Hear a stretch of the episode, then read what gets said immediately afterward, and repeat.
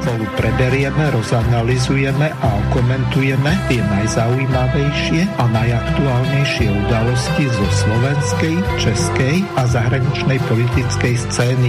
Prajeme vám krásny a ničím nerušený utorkový podvečer na internetových vlnách Slobodného vysielača.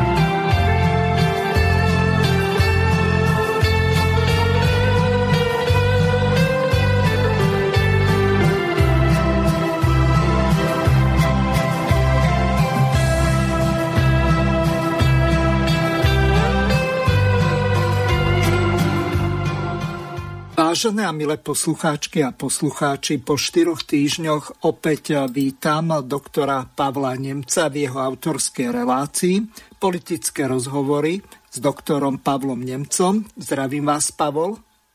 Príjemné popoludne prajem všetkým poslucháčom Slobodného vysielača a takisto vám do štúdia. Ďakujem.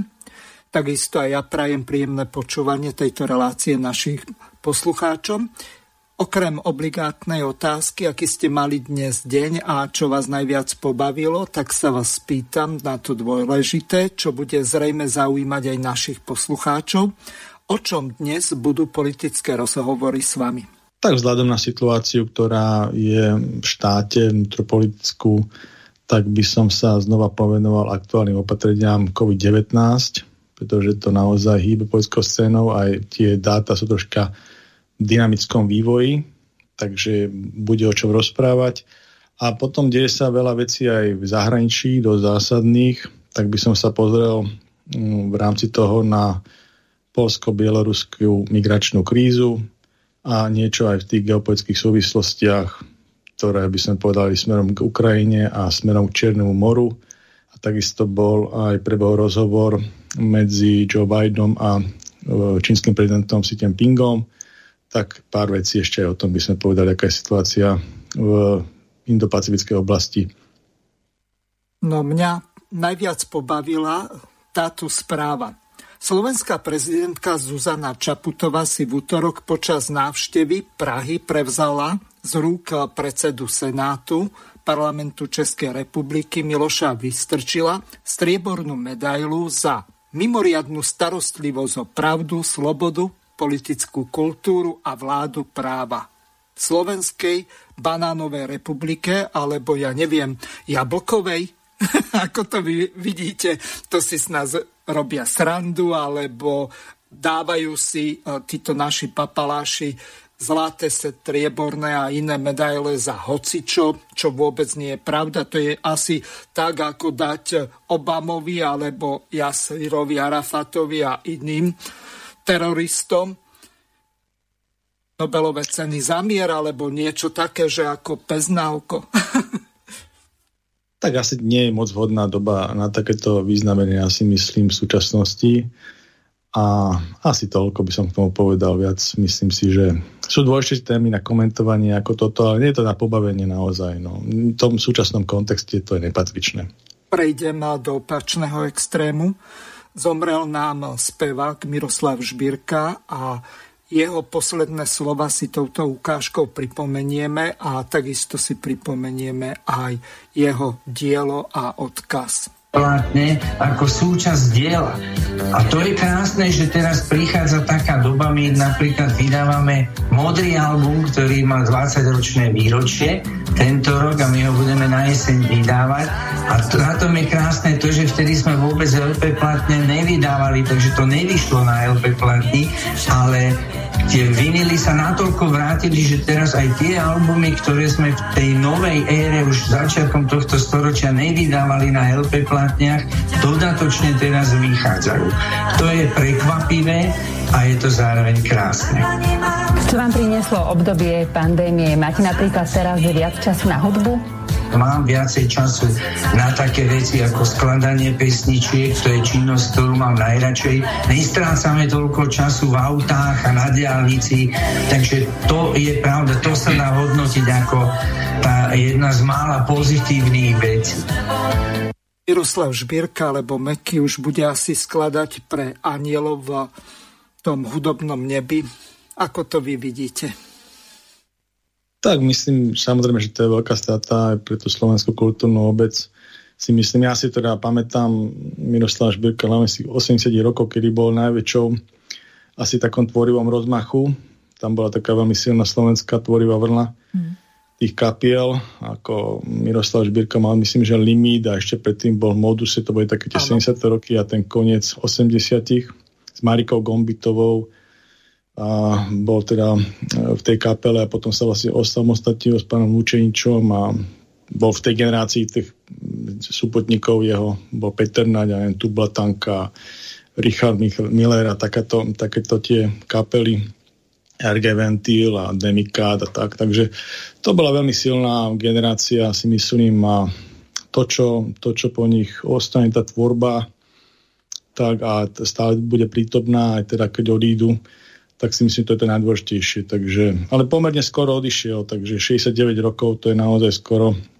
Takže je to, je to strata. No. Ten COVID, neviem, či v tom má prsty, ale proste bolo také obdobie, že vlastne títo ľudia nemôžu koncertovať a stále nemôžu koncertovať a myslím, že tým umelcom to je veľmi chýba, nielen divákom, ale aj tým umelcom a aj sú dosť tak, by som povedal, oni sú takí, takí veľmi aj citliví na tieto veci a zvyknutí na ten bezprostredný kontakt, takže im to veľmi chýba. Myslím si, že, že keď nie priam choroba, ale aspoň tá psíka u mnohých je nalomená, tak to ťažko znášajú. Takže aspoň cez ich ceste piesne, a keď ich tvoria, tak nie naživo ich prezentujú, ale môžu aspoň v tých rádiách. No, ale samozrejme je to strata. Myslím si, že aj v dnešnej relácii by sme mohli nejakú pieseň Miroslava Žbirku ako náznak spomienky a tej úcty k tej tvorbe pustiť. No ale to niekedy asi v strede relácie si zahráme pesničku od Miroslava Žbirku, ale teraz prejdeme k samotnej dnešnej téme. Minister zdravotníctva generál Lengvarský bol na té á tri, kde povedal nasledovné. Budú v interiéri nosiť respirátor. Nútiť niekoho do nejakých... E- Celý národ sa nedá prinútiť niečo vykonávať. My musíme naďalej hovoriť o tom, akým spôsobom sa majú ľudia správať, akým spôsobom sa tie opatrenia majú dodržiavať. A samozrejme, bude musieť prikročiť aj potom k vyvodeniu nejaké zodpovednosti u tých, ktorí teda to nekonajú. Budú teda kontroly prísnejšie? Samozrejme. Zo strany policajtov? Aj. Máme rátať s pokutami?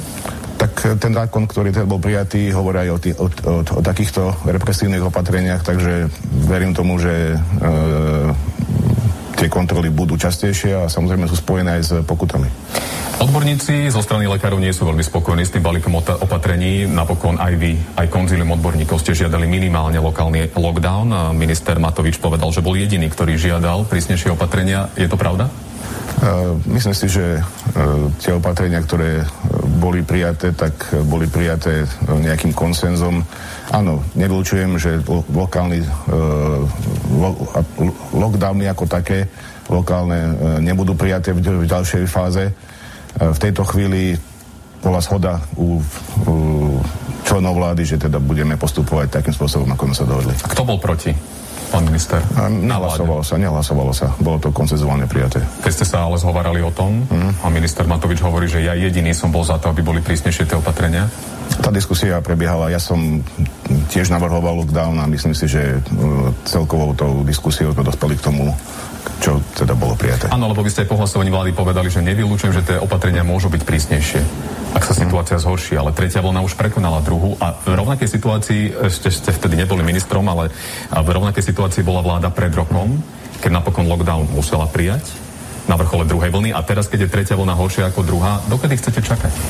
Ale ja si myslím, že zatiaľ tretia vlna nie je horšia ako druhá, to by som takto netvrdil. Neprekonala ešte tretia vlnu druhú? Z akého hľadiska myslíte? Počte infikovaných. To je nepodstatné. Podstatný je stav v nemocniciach. Takisto e, krajiny, ktoré majú vysokú zaočkovanosť, majú vysoké, takisto Rakúsko, Británia má za sebou takisto obrovské nárasty pozitívne infikovaných. A preto ale, ale stav lockdowny, pán minister. Áno, a to už bolo aj predtým, ale stav v nemocniciach je dôležitý. A tam, tam je ten kritický problém, pretože vy môžete mať pozitívne infikovaných desaťtisíc ľudí, ale pokiaľ máte v nemocniciach tisícku, tak sa vlastne nič nedieje. No, v nemocniciach máme viac ako dvetisícšesťsto hospitalizovaných. Áno, áno. Je tá situácia ešte únosná, lebo nemocnice zo Žilinského kraja, z východného Slovenska áno. už sú na pokraji síl.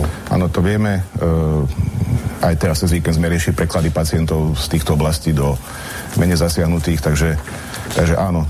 Celý problém je v tom, že t- zdravotnícky systém e, je preťažený Ostatné tie veci, ktoré sú s tým spojené, ako počty infikovaných, to nie je až také dôležité číslo a treba si takisto uvedomiť, uh, aká bola situácia vtedy a dnes. Dnes sú otvorené školy, dnes normálne beží ekonomika. Áno, máme len päťdesiat percent plus minus populácie zaočkovanej, čo je celý náš problém, uh, ktorý teda vedie k tomu, k preťaženiu zdravotníckeho systému, takže, takže tá situácia je neporovnateľne iná.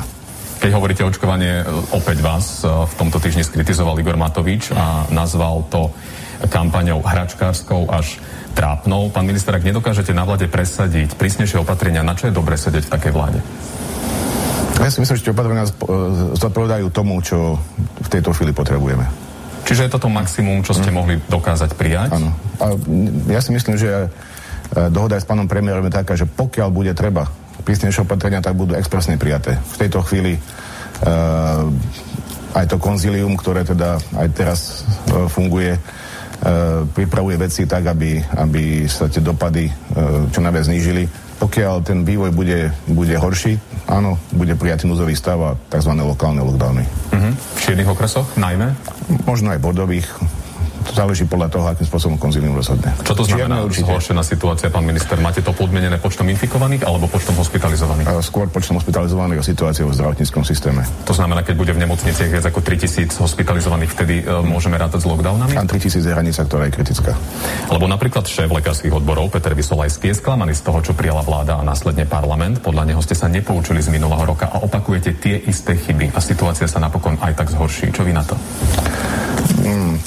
Ako som povedal predtým, tá situácia oproti minulého roku je e, rozdielna. E, to, čo som už povedal, e, je vyššia mobilita obyvateľstva, e, v podstate ekonomika, okrem čiernych okresov, normálnym spôsobom funguje, nie sú zavreté e, školy, nie sú zavreté e, niektoré hromadné podujatia v tých okresoch, ktoré teda nie sú v tej čiernej farbe, takže e, myslím si, že nedajú sa porovnávať tieto dve veci. Bude celé Slovensko čierne, to nebude, lebo napríklad Bratislava by mala byť maximálne červená, alebo nie?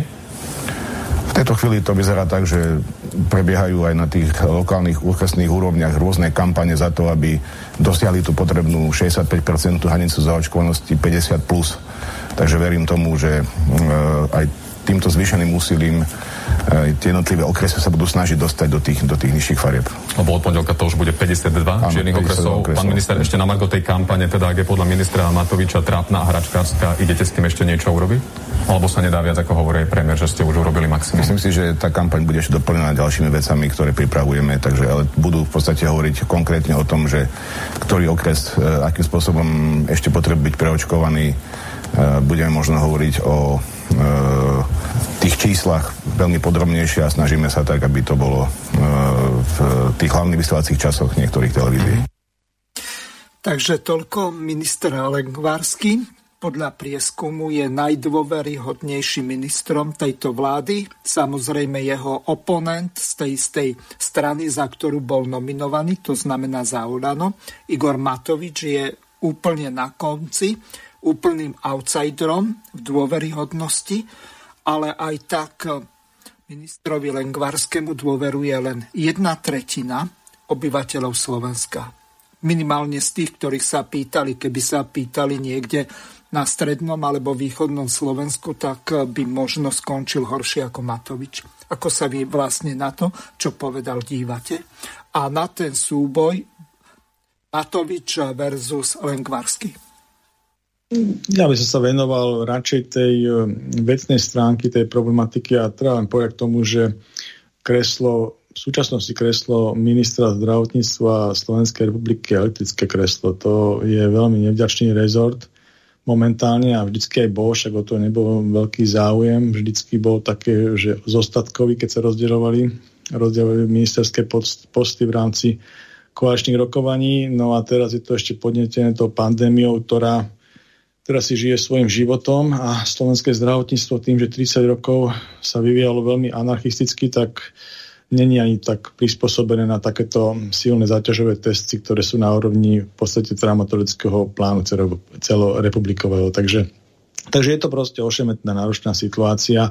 A čo sa týka tých interpersonálnych pnutí medzi ministrom financií súčasným a ministrom zdravotníctva, no tak zrejme sú tam nejaké aj ohľadom tej samotnej nominácie a ohľadom vzťahu predchádzajúcemu ministrovi zdravotníctva a súčasnom ministrovi financií zrejme tam bol ďaleko bližší vzťah ako, ako teraz pánovi ministrovi Lengvarskému, ale myslím, že z hľadiska vecnosti to nehrá úlohu a keď sa budem venovať tomu, čo vlastne, na čo sa ja špecializujem, tak to je vlastne tá pandemická situácia, už sa viem, k nej vyjadrujem rok a pol.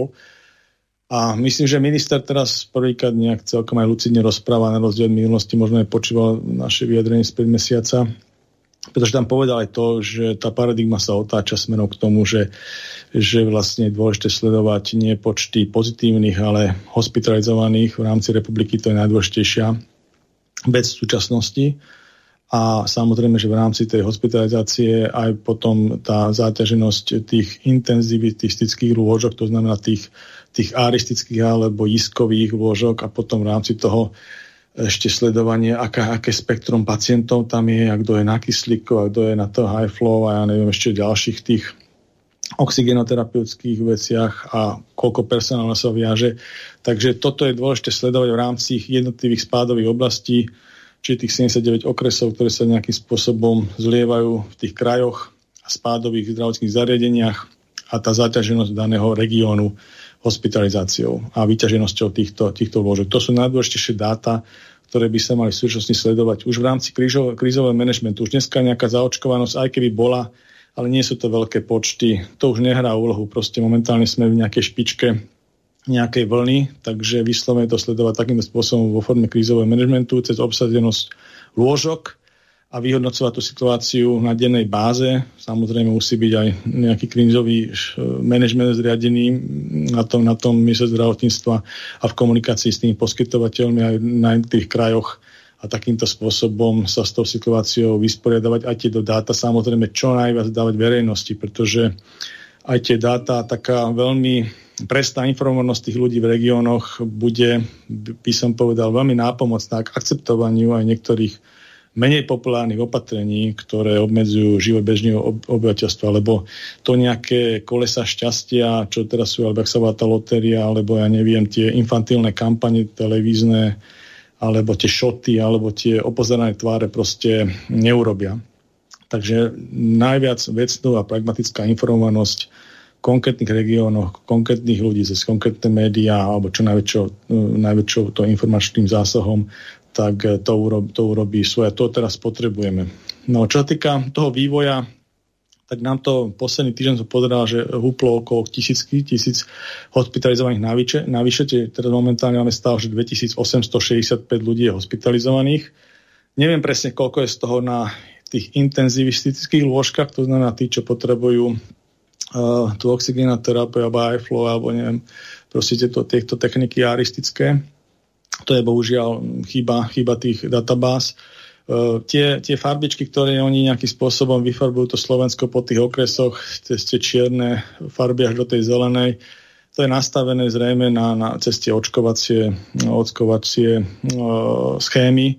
To znamená, že päťdesiat plus a tak ďalej, koľko je v danom regióne a podľa toho sa to dáva, ale skorej by to bolo to, čo nám chýba dôležité, aj to premorenie, ktoré nemáme, viem, že sa robí nejaké štúdie, že aká je vlastne premorenosť regionálna, nakoniec sa do toho spustí, čo sme minulý mesiac spomínali, že bolo dobré, prečo aj tá premorenosť v tých regiónoch je rôzna a pomáha to, pomáha to e, imunizácii, e, to prekonanie choroby pomáha imunizácii toho daného obyvateľstva v tom danom regióne, ale tie dáta nie sú, nie sú v tých, tých dátových súboroch prítomné, my vidíme len vakcináciu a z toho prameňajúcu imunizáciu, takže tieto dáta tam možno, keď sa časom doplňa, by bolo lepšie minimálne potom do budúcna po Vianociach, keď sa to podarí spraviť. No a čo sa týka samotného vývoja, tak keď som pozeral jednotlivé, aspoň tie dáta, ktoré sú prístupné, tak po tých, po tých krajoch, tak najhoršie momentálne na tom jednoznačne východné Slovensko, Košický, Prešovský kraj, tamto je skoro až päťsto, päťsto ľudí je hospitalizovaných v Prešovskom a, a Košickom kraji, čo je oproti Bratislave naozaj veľký skok. a myslím si, že tieto, tieto kraje aj z hľadiska tej preťaženosti tej danej siete hospitalizačnej sú najbližšie k tomu, aby sa tam prešlo vyslovene do krízového, krízového re, režimu, a ktorý, ktorý zrejme bude mať dosah potom aj na to, čo on spomínal, pán minister, že by sa zrejme nejakým spôsobom obmedzovala tá socializácia v tých krajoch viacej ako, ako inde. Aj keď treba povedať otvorene, že nemyslím si, že by sme mali už v dnešnom stave riešiť tieto veci lockdownami. Proste lockdowny na to nemáme z hľadiska národnohospodárskeho. Tie lockdowny nastáli zatiaľ nejakých osem miliárd eur deficitu štátneho rozpočtu a um, nemáme takú, takú rezervu, aby sme mohli v tomto systéme práce s pandémiou proste pokračovať. My sa musíme sústrediť nie na boj s vírusom, ale na e, riešenie tých hospitalizácií, tých ťažkých stavov, aby sme mali čo najmenšiu mortalitu v rámci tých e, ťažkých stavov, aby sa nám neprehltil ten zdravotný systém. Proste e, toto, je, toto je naša vec. Čo týka toho šírenia vírusu, tak my sme už nejaký ten piatok v štádiu premorovania, to treba povedať tiež otvorene, a tým, že sme nezastavili školy, čo je myslím, že dobré, lebo cez deti sa to premoruje, tak sa premoruje aj tá staršia populácia, keď sa príjmajú nejaké tie opatrenia smerom k zníženej socializácii, tak určite by som to príjmal hlavne od tých najzraniteľnejších, to znamená tých šesťdesiat plus, hej, to znamená tých dôchodcov a tak ďalej, v dome sociálnych služieb, alebo keď sú samostatne žijúci dôchodcovia, aby sa čo najmenej socializovali s rodinami a prešli, prešli na taký ten styk telefonický, a keď sa dá nejaké nákupy a tak ďalej, minimálne Tom, na tom východnom Slovensku, aby nerealizovali, aby sa naozaj nejakým spôsobom zamedzilo. Samozrejme to očkovanie, ale to sme dosiahli tými kampaniami na úrovni štyridsaťpäť percent v súčasnosti, takže myslím si, že tí, čo sa nechcú dať zaočkovať nejakou dôvodu, ak sa už nezaočkujú teraz,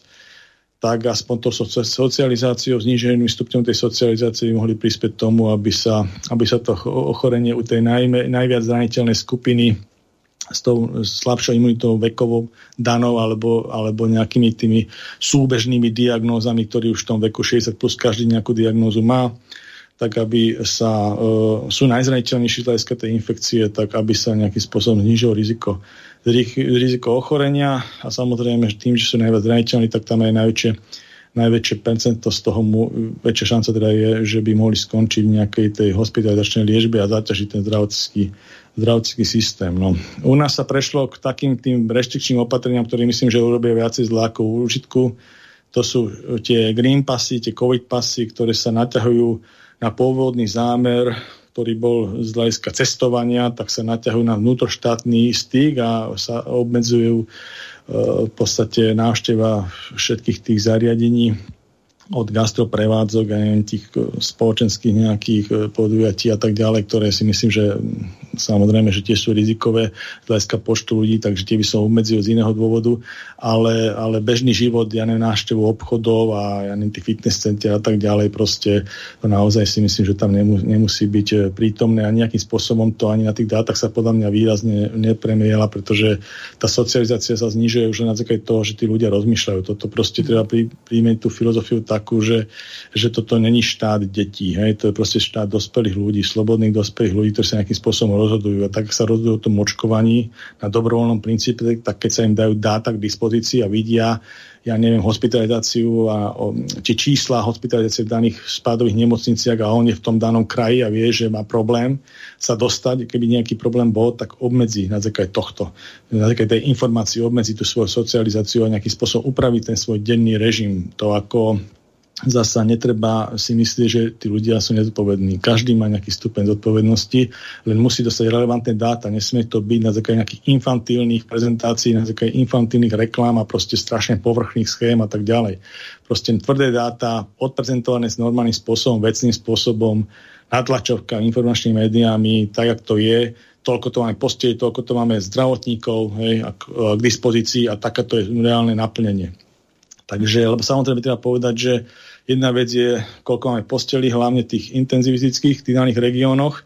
To je celkový sumár na Slovenskej republike tridsaťštyri tisíc plus mínus, hej. Ale reálne, koľko je z toho tých intenzivistických, to je menšie, tie dáta nemám. A ďalšia vec je, že koľko tam potrebujete mať personálu, hej. A to je jedna vec, že máte tridsaťštyri tisíc nejakým spôsobom vykázaných postelí a druhá vec, keby sa naplnili reálne pacientami, že máte tridsaťštyri tisíc pacientov, tak určite na to nebude zrejme ten personál stávaný. Hej. To môžem garantovať, že v rámci Slovenskej republiky to určite nebude tak, keď boli všetky hej, dané, naobsadené teda. Takže aj toto sú také veci, také premenné, ktoré ovplyvňujú tú schopnosť toho zdravotníckeho systému fungovať v tom danom, danom regióne. Takže tieto dáta by mali mať, ale naopak tí ľudia, ktorí v rámci krízového manažmentu ten, ten, ten zdravotnícky systém riadia v Slovenskej republike, minimálne na úrovni miesta zdravotníctva, v každodennej komunikácii s tými danými poskytovateľmi zdravotnej starostlivosti v danom regióne a mali by sa vlastne na základe tohto, reálnej obsadenosti týchto lôžok Uh, upravovať potom aj tie ďalšie nepopulárne opatrenia. Nie príjmať ich ad hoc, ale proste na základe tých konkrétnych dát v konkrétnom regióne. A vravím, že naj, najhoršie momentálne z tých dát jednoznačne vyplýva, že je to východné, východné Slovensko. Čo týka tej očkovacej kampane, tak vravím, že momentálne, ako samozrejme, že vždycky je dobre, keď sa nejakí ľudia zaočkujú, ale to sa už v rámci tejto vlny, tie čísla zaočkovanosti, keď budú aj nejaké zvýšené, už neprejavia, pretože už sme v rámci tej vlny. Vždycky sa zaočkuje e, vopred. Čiže to očkovanie ideálne bolo niekedy v septembri. V septembri prvá, prvá dávka a v oktobri druhá. Už v rámci tejto vlny to až taký veľký význam nemá, ale samozrejme dobre, nech, nech prebieha. A ďalšia vec je, že treba sledovať aj distribúciu všetkých liekov, všetkých tých terapeutických odporúčaných liekov v rámci tých guidelineov na COVID devätnásť do tých jednotlivých nemocníc, do tých jednotlivých regiónov. Vrátane tých monoklonálnych protilátok, tých preparátov, čo to nakopili ešte za ministra Krajčího od firmy Banvi, Banvi Nilivap a myslím, že aj Regeneron bol kúpený. A potom aj ďalšie tie lieky, ktoré vlastne riešia cez infektologov a aristov a tak ďalej na túto diagnózu. Takže aby boli distribuované do tých nemocníc, lebo to tiež mám informáciu, že tiež nie celkom zmanéžované správnym spôsobom alebo dostatočne. Takže sústrediť sa aj na túto, aj na túto terapeutickú zložku a, a uvidíme. Samozrejme na základe tých, tých jednotlivých vyhodnocovaní každodenných potom operatívne prijímať tie opatrenia. Lebo to, čo bolo aj v tom vystúpení smerom pánovi ministrovi o strany toho moderátora tlačených do nejakých tých regresívnych e, lockdownov a tak ďalej, to som povedal, že tam je veľmi dôležité to medicínske zdôvodnenie tej veci, ale aj to ekonomické. A myslím si, že tie, tie riešenia súčasnej pandemickej situácie lockdownami je už za nami, že keď vidím aj v Rakúsku, čo to robí, že treba povedať, keď sa hovorí o tom zahraničí, tak v Rakúsku teraz prijal, prijal lockdown, akože desaťdňový lockdown, desaťdňový, lebo v Rakúsku máte všetko vždycky príjmané od termínu začiatku presného aj do konca. A už teraz vidím, že už ho zmierňujú proste, lebo nie je realizovateľný v praxi. Takže smerom k tomu, jak to oni zamýšľali.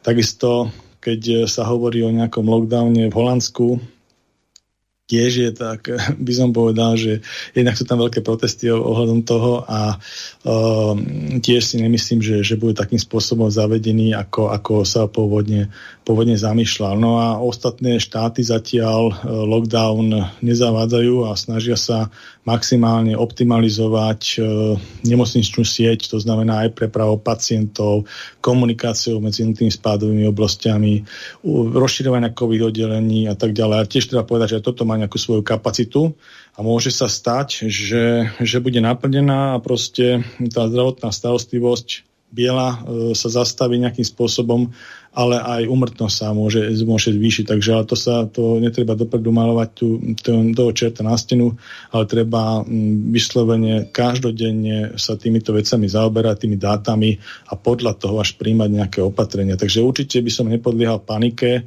ani nejakému takému ad hoc riešeniu, že práve na tejto vláde a teraz tento týždeň a na celý týždeň, to sú veci, ktoré sa budú teraz v tomto období podľa mňa vyhodnocovať na základe dát e, na dennej báze a myslím si, že, že pristupovať by sa malo k tomu úplne vecne a chladnokrvne bez nejakej, bez nejakej veľkej paniky a rozhodne ja by som teda nebol fanúšikom nejakého, nejakých, nejakých tých obmedzení školskej dochádzky alebo, alebo pracovných, pracovných vecí, pretože Pravím, že tá ekonomická situácia v tejto krajine není ružová. Vidíme to na, na zdrážovaní e, jednotlivých komodít, potravinami začnúc, energiami končiac a ešte všetkým tým medzi tým.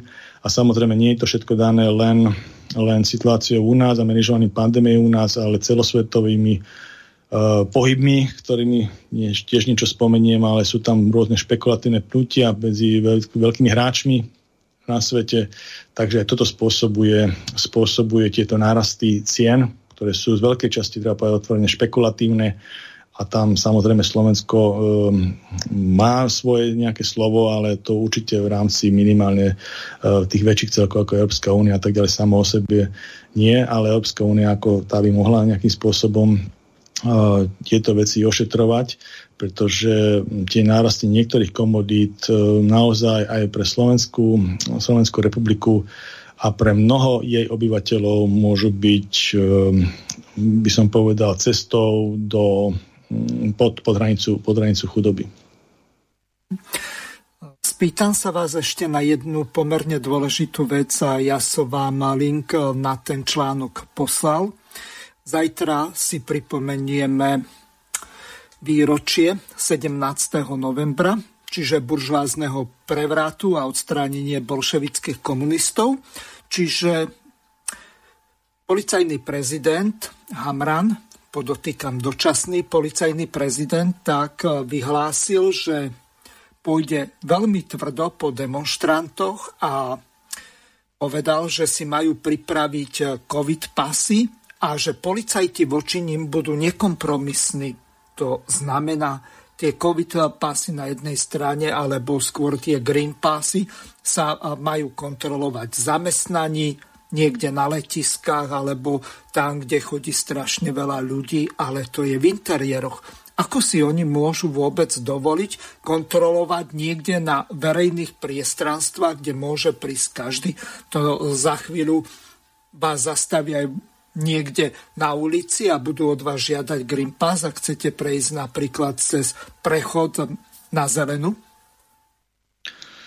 Tak teraz sa pripravoval nejaký zmeny legislatívy nad tým green passov, ale policajný prezident Hamran, myslím si, že my sme už troška rozbrali minulý mesiac ohľadom toho futbalového zápasu Spartak Slovan, ktoré by som povedal prespal troška z hľadiska tých zásahov a možno si to chce nejakým spôsobom vynahradiť, potom tam mal nejaké vynahradiť teda, potom tam mal nejaké vyjadrenie minulosti aj ohľadom Rimavskej soboty, kde mali zasa naši marxisti, smeráci meeting, že jak ich tam bude strašne kontrolovať a reálne to prebehlo úplne v pohode.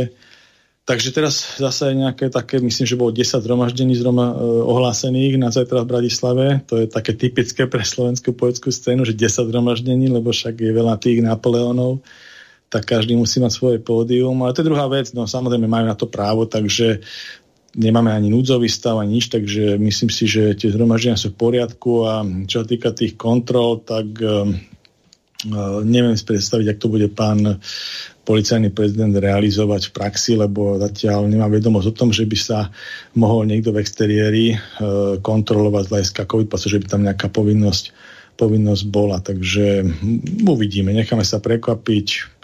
No, ja si osobne myslím, že tieto čísla sa na základe takéto socializácie vonkajšej, exteriérovej zásadne, zásadne nebudú zdvíhať. Tie, tie prenosy sú vždy horšie v tých interiéroch, v tých dopravných prostriedkoch, v tých vlakoch, v tých autobusoch a ja neviem, takýchto centrách nákupných a tak. No, ale vravím, že dneska sú, myslím, že väčšina toho Slovenska je v tých farbách červená nižšia a tam v rámci tých opatrení, ktoré v tom semafore sú, tak všade sú samozrejme rúška v interiéri povinné, až myslím, že respirátory teraz. Takže tam je ten prenos tou kápočkovou infekciou aj v tých interiéroch výrazne, výrazne nižší. Takže to si myslím, že v súčasnom v súčasnej epidemickej situácii tie respirátory v interiéroch majú svoje reálne opodstatnenie. Len samozrejme u nás sa to stalo už nejakou mantrou a tým, že aj tá taktika zavádzania takých nepopulárnych opatrení vlastne bola urobená veľmi zle, pretože v období letných mesiacov, aj tohto roka letných mesiacov, tu na vôbec, alebo ešte v septembri tieto rúška v interiéroch mali proste byť zrušené, ako boli v iných štátoch. Lebo potom vzniká väčšia tolerancia, keď sa to zavádza naozaj, keď vidia tí ľudia, že je problém v štáte a je prezentovaný ten problém na tých jednotlivých tých mapách a robia sa vecné diskusie na základe faktov, tak keď niekto povie, že proste teraz v novembri, keď nám za jeden, deň, za jeden týždeň vstúplo tisíc hospitalizovaných a teda a, a začína sa zaodcovať na východnom Slovensku zdravotný systém, prosím vás, robte tie opatrenia tak, aby sa znížila socializácia a prenos počkovej infekcie v populácii a jedno z nich je to, dajme tomu odporúčacie, keď tu u nás je tá povinnosť, ale v iných štátoch majú odporúčanie na to nosenie tých rúšok v interiérich, tak to úplne inak vyznie, keď sú aj zavedenie týchto opatrenia v mesiacoch, kde vôbec neboli potrebné. Tak naozaj potom to vzniká tak, že ten odpor tých ľudí je tak, a samozrejme je tam aj veľká nedôvera voči týmto veciam, pretože, pretože tá taktika je zlá. No, táto vláda má málo empatie, aj sociálnej, aj spoločenskej, aj neviem ešte akej vládnej. Proste robia to zlé a v tej pandémii to je strašne vidno. Tá komunikácia je veľmi zle nastavená. Je to nastavenie komunikácie je veľmi direktívne, autoritatívne a jednak ani nie sú tie autority, nie sú tak vnímaní. A ďalšia vec, že no proste je to veľká chyba, no. Minister Lengvarský sa v tej istej relácii na teatrojke vyjadril ku Green Passom do práce a takisto aj k povinnému očkovaniu, tak si to vypočujeme. Bude to iba televízna kampaň? A samozrejme, že takisto internetová a, a využi- využitím sociálnych médií tam aj teraz tá kampaň. A kedy ju plánujete spustiť? To bude o veľmi skorej dobe. A čo sa týka tých nových opatrení, pán minister, tak do práce už môžu ísť iba očkovaní, po prekonaní covidu alebo negatívne testovaní. V opačnom prípade by ich mal zamestnávateľ teda nepustiť na pracovisko. Kto to bude kontrolovať? A dá sa opäť spoľahnúť na to, že máme tu rôzne firmy, aj menšie, kde to nemusia dodržiavať? Uh, ten, uh, tá požiadavka, aby vôbec zamestnávateľ mohol zistiť status svojho zamestnanca, uh, je stará už niekoľko týždňov, preberala sa na tri partite pred pár týždňami a vlastne tá legislatíva, ktorá sa teraz prijala, im umožňuje tým zamestnateľom vôbec zistiť status svojich zamestnancov tak, aby si po prípade mohli aj prácu zorganizovať spôsobom takým, ktorý teda ochráňuje zdravie tých zamestnancov, ale aj chod jednotlivých podnikov alebo firiem. To znamená, áno, bude, tá kontrola bude na pleciach zamestnávateľa. Samozrejme, že čo sa týka testov a, a tie logistiky, s tým im budeme pomáhať. V podstate, pokiaľ legislatíva začne platiť, alebo platí teraz, tí zamestnávateľe majú pár dní na to, aby zistili statusy svojich zamestnancov a povedali, akým spôsobom si zorganizujú prácu. Niektorých môžu dať na home office, niektorých e, e, vyčleniť iným spôsobom a tak ďalej a tak ďalej. A pokiaľ bude treba, tak samozrejme e, budú mať schopnosť nechať svojich e, zamestnancov testovať aj testom pri vstupe do zamestnania. Dvakrát do týždňa, áno, to platí? Záleží podľa vyhlášky Úradu verejného zdravotníctva. Niekde to môže byť raz, niekde trikrát, záležia podľa typu prevádzky možno. No ale pre nich je to dosť veľká finančná záťaž, čiže vláda im sto percent nahradí to testovanie? No to, zatiaľ to... to ten zákon napísaný tak, že pre zamestnanca to bude bezplatné. Samozrejme, zamestnávateľom s tým budem pomáhať. To nie je iba dodanie testu, ktorý dneska nie je nejaká veľká finančná položka. Tam záležia od celom logistikou, zásobovania tých testov a, a manipulácií a tak ďalej. Takže určite... Tak mnohí argumentujú tým, že to môže byť pre nich likvidačné, samozrejme. Určite, určite im vláda s týmto pomôže. Napríklad klub päťsto žiada, aby boli opäť zriadené momky po celej krajine a to testovanie mohlo byť bezplatné. Najmä v tejto situácii je to reálne?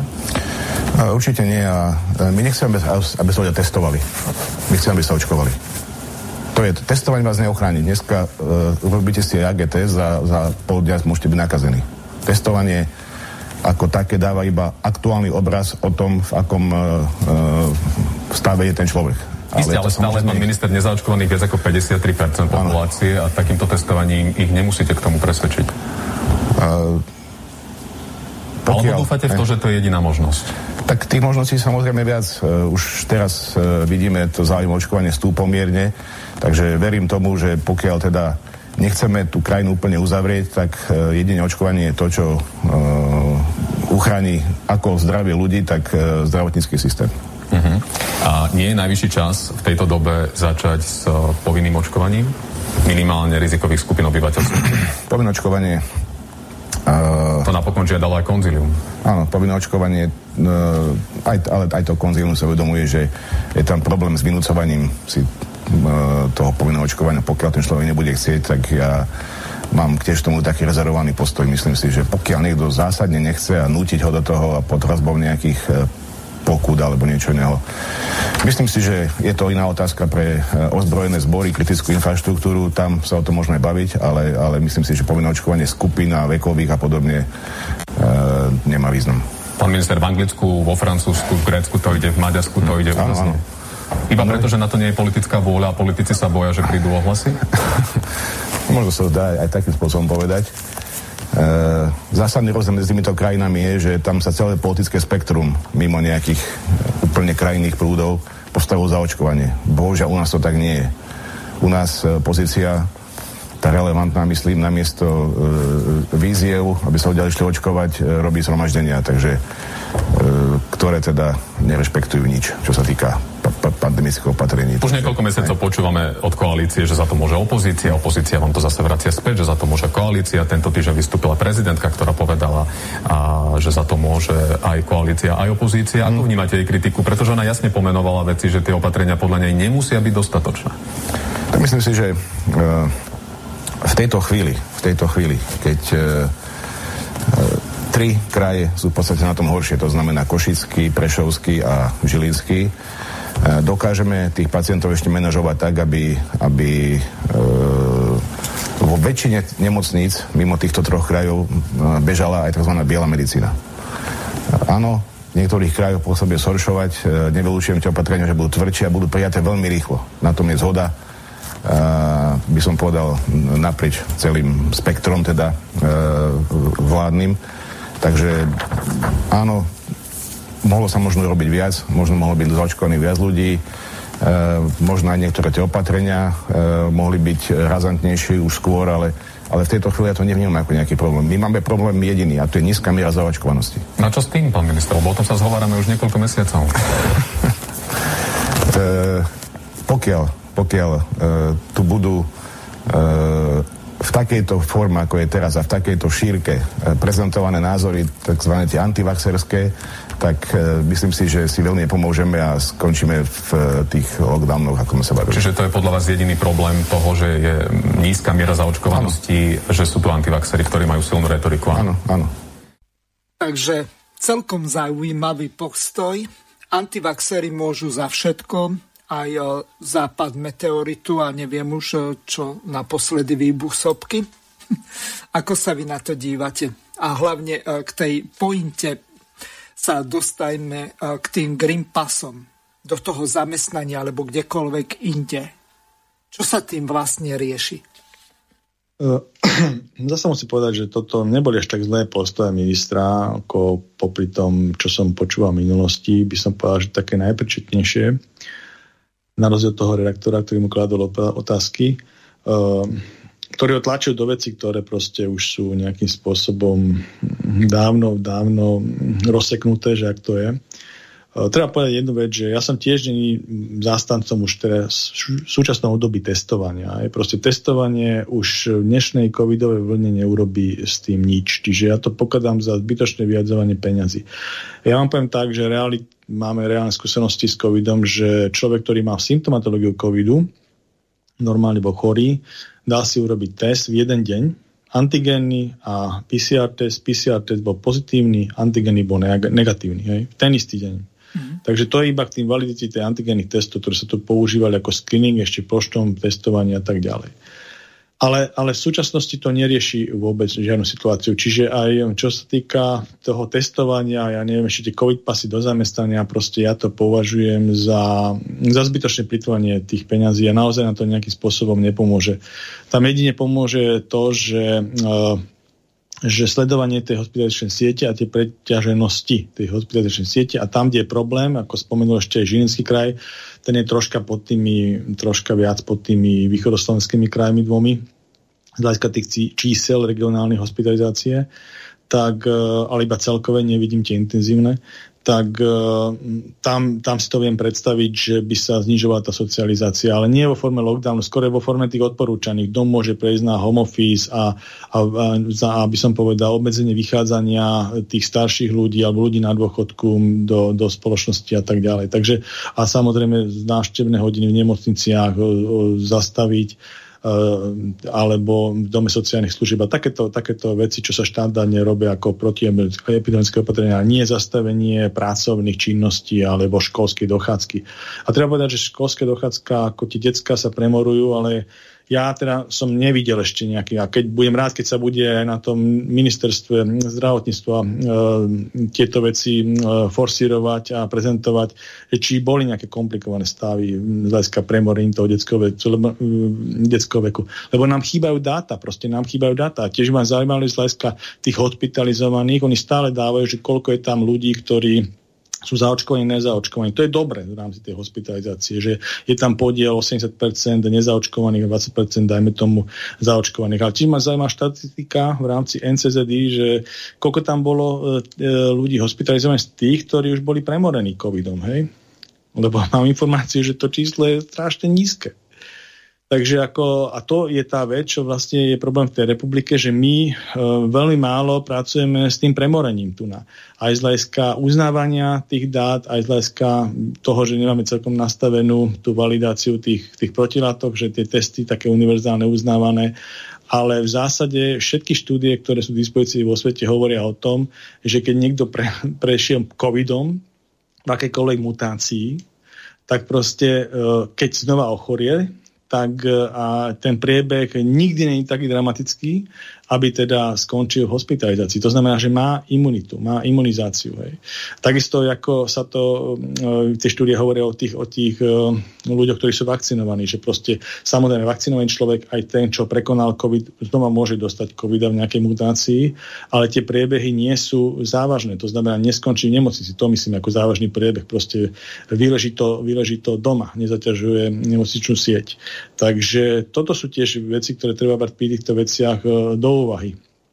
No a čiže, čiže aj to, čo sa robí z hľadiska tých opatrení, aj toho semaforu, že niekde nemajú prístup neočkovaní kvázi, ale len očkovaní, tak je dosť problém, lebo môže sa stať v teoretickej rovine aj praktickej, že vlastne očkovaní roznesú tú chorobu. Hej? Hm. Proste to je tak. Lebo oni môžu takisto dostať toho covida. Samozrejme sú nejaké štúdie, že, že rýchlejšie nabehne protilátková odozva a tak ďalej. Ale nejaký čas je infekčný ten očkovaný. Čiže, čiže problém je, a robia to, robí sa to napríklad aj pri vstupe do zahraničia, kdekoľvek idete do Veľkej Británie alebo do Spojených štátov, či ste očkovaní, neočkovaní, všetci musia postúpiť pé cé er test kontrolný, hej? Proste, lebo s tým sa pracuje, že aj očkovaný není v poriadku. Proste musíme ho preveriť. Takže ako, a tu nás sa to tak nepracuje v rámci vnútroštátneho styku. Takže je to problém, preto hovorím, že tá diskriminácia, ktorá sú tu nejakým spôsobom aj legislatívne, cez tie nižšie právne formy a rozhodnutie toho hlavného hygienika do tejto nášej legislatívy dala, tak proste medicínsky neobstojí. Není potrebná proste, ani medicínsky, lebo, lebo naozaj nie je to tak, že očkovaný nič nerozniesie, je úplne v poriadku, je vybavený a, očko, a neočkovaný je ten, čo tu roznáša. Proste obidve skupiny roznášajú, môže akože roznáša. Takže um, toto sú také tie veci, ktoré, ktoré treba ozrejmiť, no a takýmto spôsobom potom aj k tomu pristupovať z hľadiska tých ďalších, ďalších opatrení, aj tých green passov, vyžadovania a tak ďalej.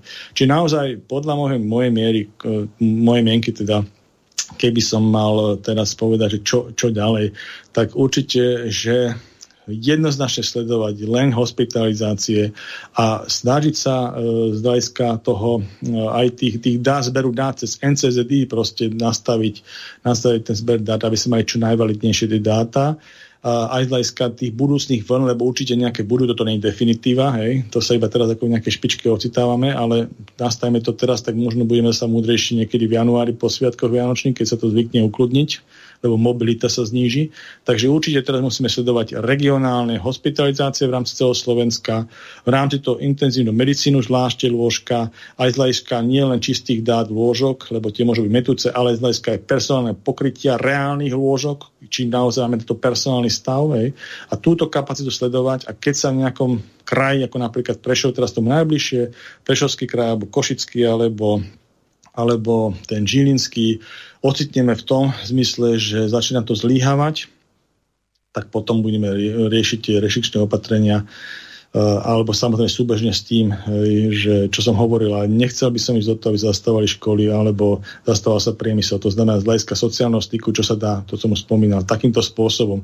A bytočne tú, tú, tú, tú Slovensko netraumatizovali tými tými vstupmi do reštaurácií covidovými a testovacími a tak ďalej, lebo proste to zbytočne tu nám treba povedať, že päť a pol miliónové Slovensko, päť a pol miliónové Slovensko momentálne má hospitalizovaných e, dvetisícosemsto ľudí. Hej. Takže a my tu má, potom naháňame zvyšných tých päť a pol milióna minus dvetisícosemsto a tých zvyšných ľudí naháňame zdravých ľudí alebo ľudí, ktorí nové fungujú na všelijaké takéto testovačky. Hej? Úplne, úplne zbytočne. To, ste, to je nepomer energia a efekt. Neskutočný nepomer. Takže treba to normálnym spôsobom, a to sa stačí povedať lucidným spôsobom, že keď sa toto zverejní takýmto spôsobom, dostanú sa tie informácie k tým ľuďom, zariate sa. Najväčší problém je socializácia. Tak sa prenáša ten vírus kvapočkou infekciou. Najdôležitejší prenos. Hej.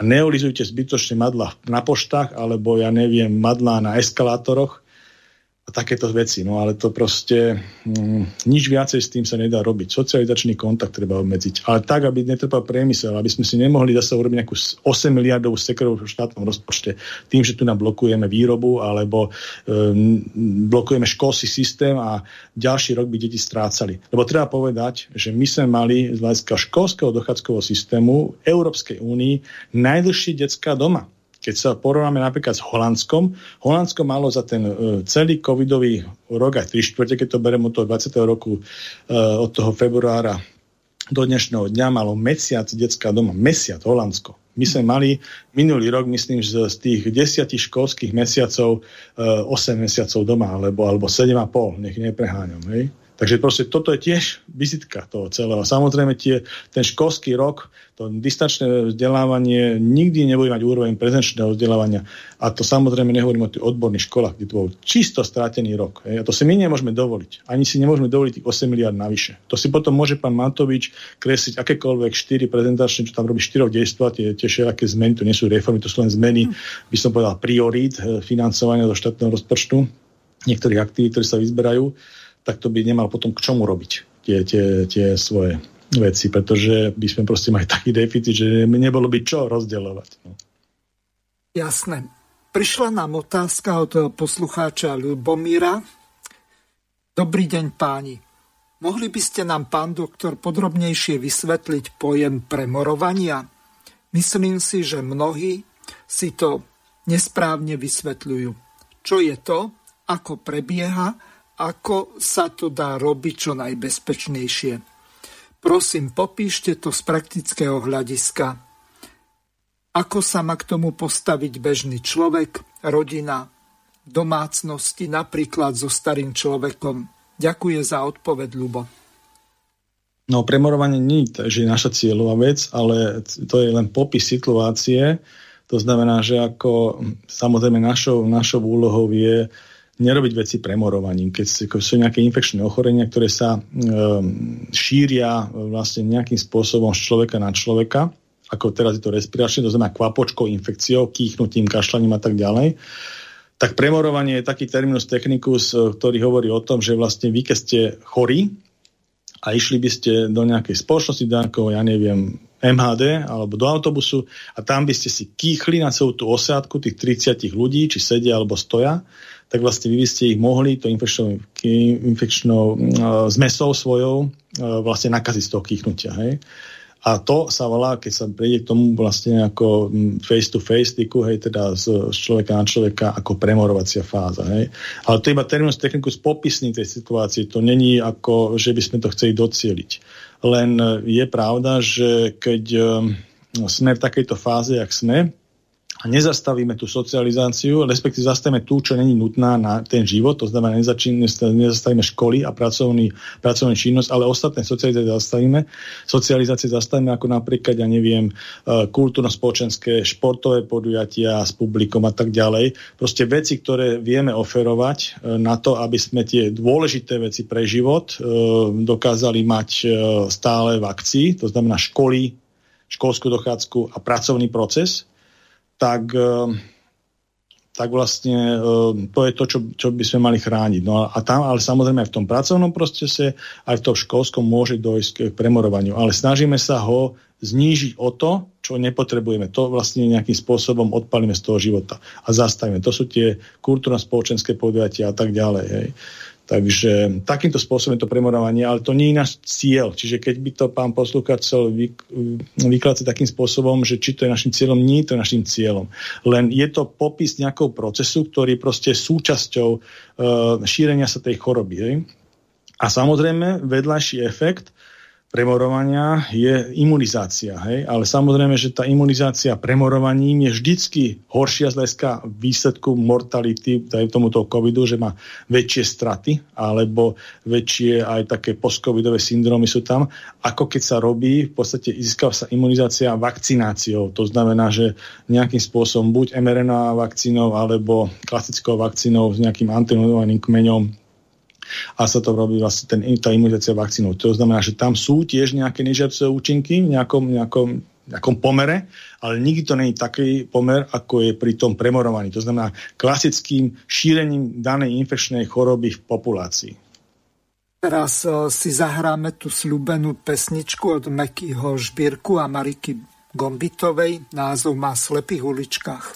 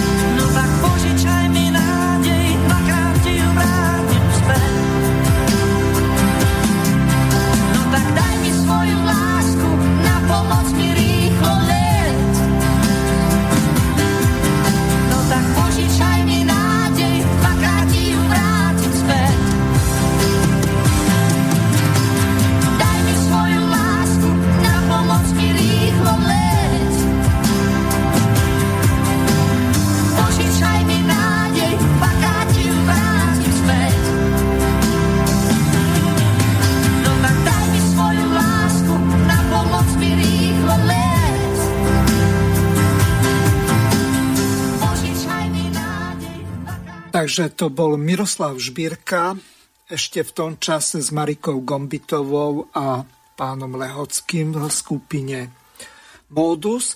Pripomeniem našim poslucháčom, že pokiaľ máte nejaké otázky, tak môžete sa obrátiť na neho aj hlasovou službou, či už cez telefón, Viber, Telegram, Signál, WhatsApp. Telefónne číslo je plus štyri dva jeden deväť jedna nula štyri sedem tri štyri štyri nula a teraz odovzdávam slovo pánovi Nemcovi. Takže druhú tému by sme si mohli dať, to je situácia na poľsko-bieloruských hraniciach. Prechádzal som si jednotlivé agentúrky, je teraz tie najnovšie informácie, ktoré sú.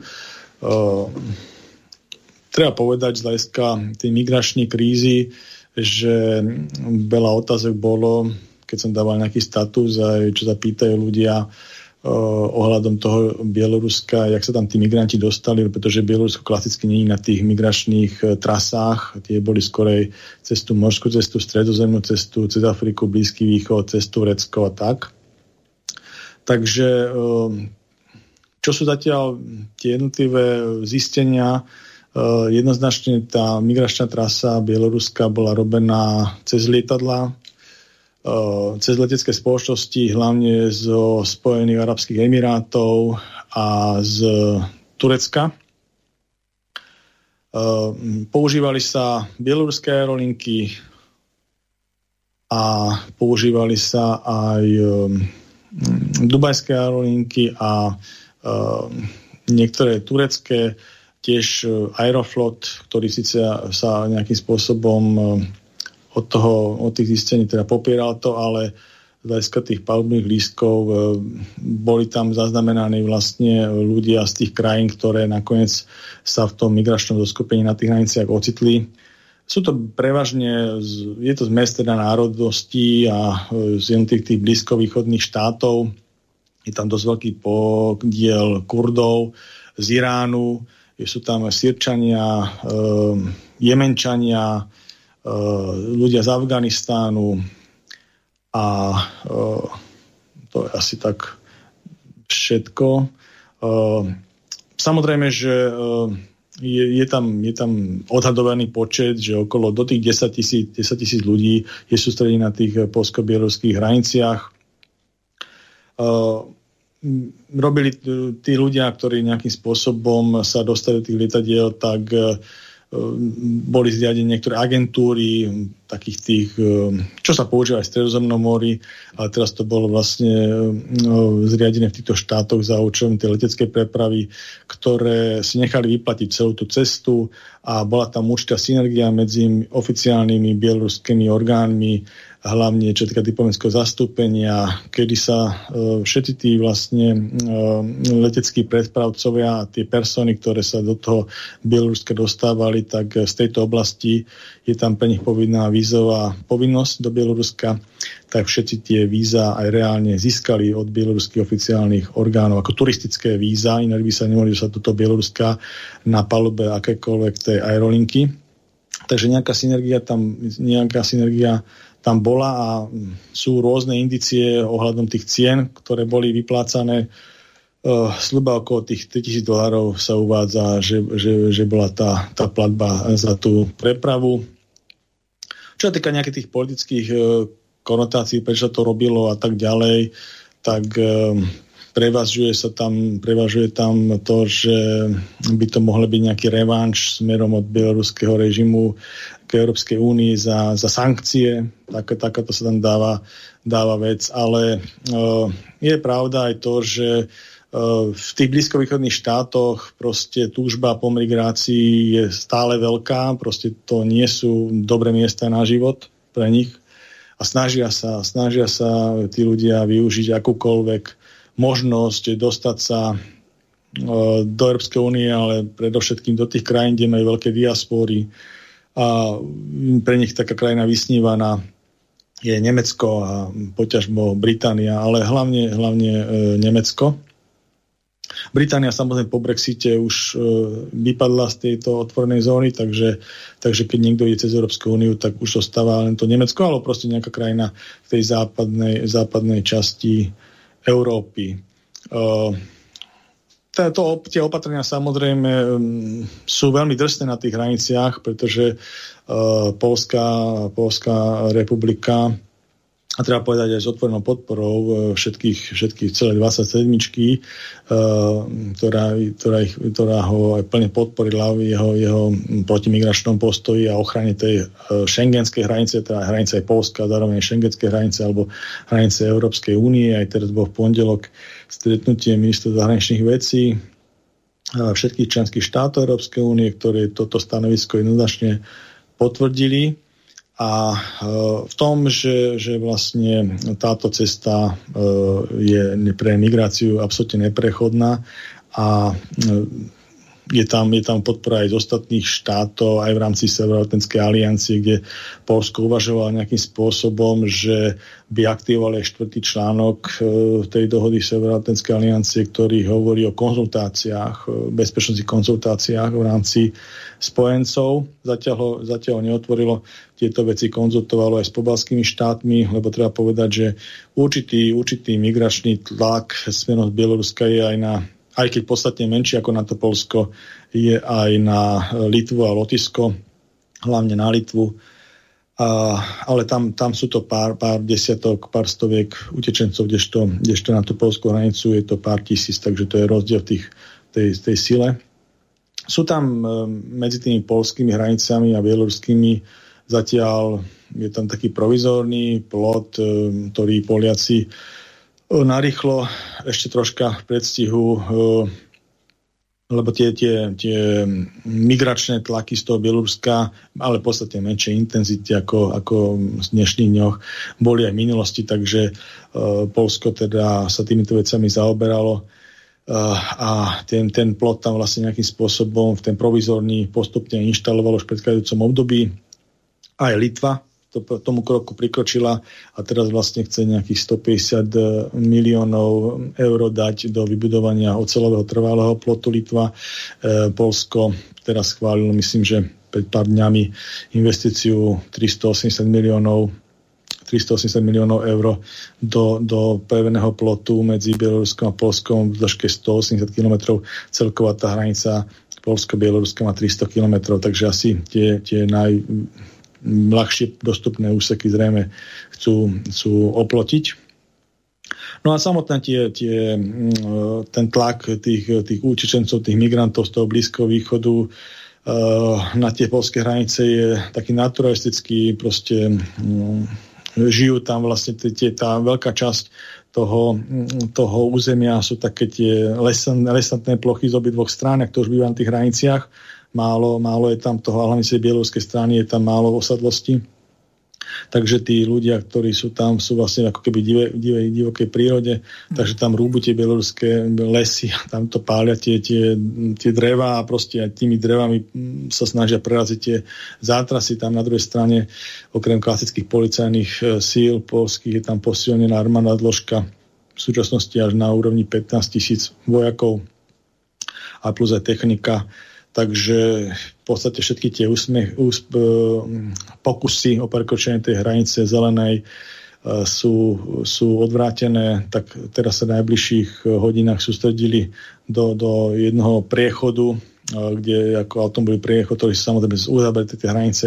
Takže tie informácie sú neustále monitorované, tých presunov, tých utečencov popri hraniciach, takže popri tom sa aj presúvajú paralelne s nimi alebo súbežne s nimi tie vojenské zložky v potrebnej sile a kapacite, takže ani cez ten hlavný priechod automobilový medzi Poľskom a Bieloruskom zatiaľ neprišlo, ani teda určite nepríde k nejakému, nejakému prielomu. Poliakom sa ponúkala aj pomoc zo strany spojencov, aj poľský prezident, keď tu bol, pani prezidentke Čaputovej, tak sa to vlastne riešilo, že či teda ako by sa urobila taká nejaká zostava, ak bola použitá na e, maďarsko-srbských hraniciach, keď sa vystával plot, že boli nejaké zmiešané hliadky. Vtedy to bolo robené v rámci vé štyri, kde sme mali svoje policajné jednotky, aj Poliaci, aj Češi.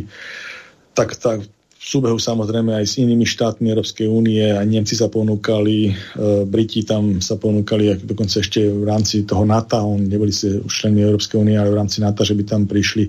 Takže zatiaľ sa toto, teda Poliaci povedali, že oni kapacity nepotrebujú tohto štýlu, že majú dostatočné, dokonca ponúkali ešte aj ďalším trom štátom, hlavne teda Lotisku a Litve, že by ešte ich hranicu dokázali pomôcť kapacitne chrániť.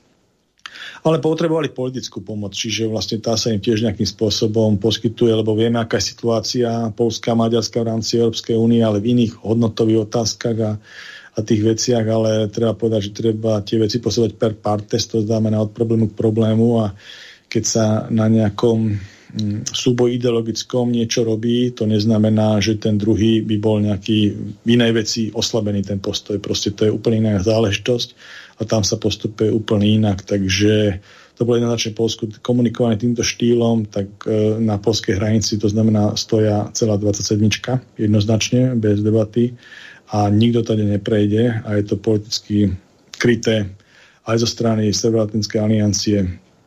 Takáto vec sa samozrejme komunikuje aj na druhú stranu, aj smerom utečencom. E, najprv to bolo v angličtine, ale teraz sa to rozpráva teda v kurštine a arabštine pravidelne, lebo samozrejme sú tam aj veľa dezinterpretácií medzi tými kurskými a aj medzi tými arabskými a blízkovýchodnými ľuďmi o tom, že už sa niečo otvára proste a že už je priechod vybavený a tak ďalej. Však také sľuby sa im dávali pri tom, keď kupovali tie cesty do Bieloruska.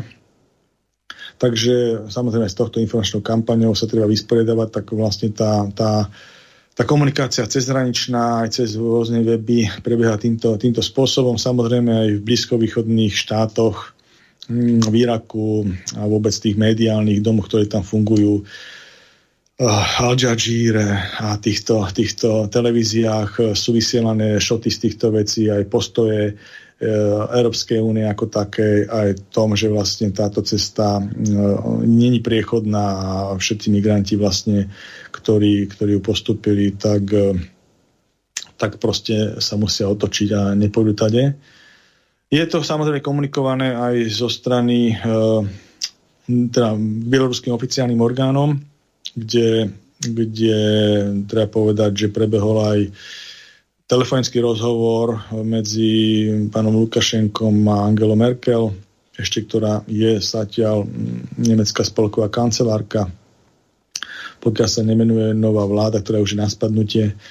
Takže a tomto, tomto rozhovore, že vôbec prebehol, musím povedať, že mal synergiu aj ruský prezident Vladimír Putin, ktorý na bieloruskej strane intervenoval, aby takáto vec prebehla, lebo treba povedať, že potom ako prebehli tie bieloruské voľby, kde vlastne celá dvadsaťsedmička ich neuznala z hľadiska tých manipulácií volebných, tak tie komunikačné kanály boli v veľkej časti naštebené a komunikácia v podstate medzi jednotými politickými reprezentáciami dvadsaťsedmičky ako Európskej únie a a Lukašenkom alebo teda bieloruským režimom neboli žiadne na týchto úrovni. Takže toto bola prvá komunikácia v tejto veci a vôbec od, odtedy, ako, ako boli tie, tie voľby, ako prebehli nešťastné. Tak, no, prečo rámci...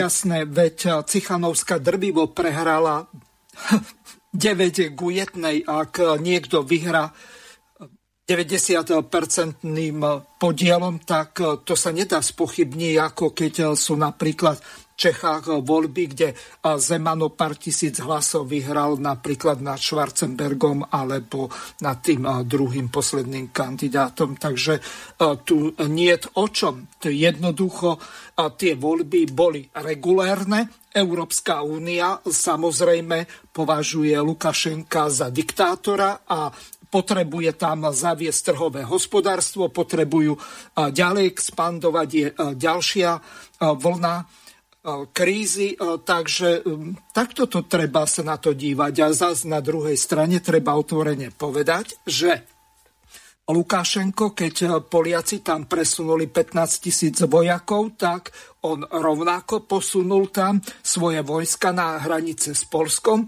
a zároveň ruské bombardéry strategické tak monitorujú tam, hliadkujú, samozrejme aj stíhačky bieloruské a samozrejme ruské sú vo vzduchu, čiže tam je podobne kritická situácia ako napríklad na azerbajdžansko-arménskych hraniciach, kde Azerbajdžan opäť desať kilometrov vstúpil do priestoru za hranice na území Arménska. Čiže vidíme, že v týchto posovietských republikách tak je tá situácia napätá a samozrejme aj v tom bývalom posovietskom bloku vrátane Poľska a týchto pobalských krajín. Takže tu treba objektívne informovať aj našich poslucháčov, nielen nadržiavať Európskej únie a NATO.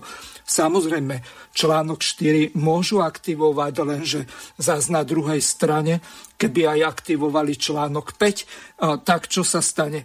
Ak to nie je v americkom záujme, tak sa vykašľú na tých Poliakov tam a hotovo. Čiže čo Američania budú mať z toho, ak by intervenovali tam? Skúsme sa na to pozrieť aj z tohto pohľadu. Zaujíma ma váš názor na to. No, ja by som sa vrátil svojmu, svoj, svojej retorike, lebo samé tie optiky sú rôzne, na tom to sa asi nezhodneme, čiže ja by som do, do, dopovedal ten, tú svoju optiku.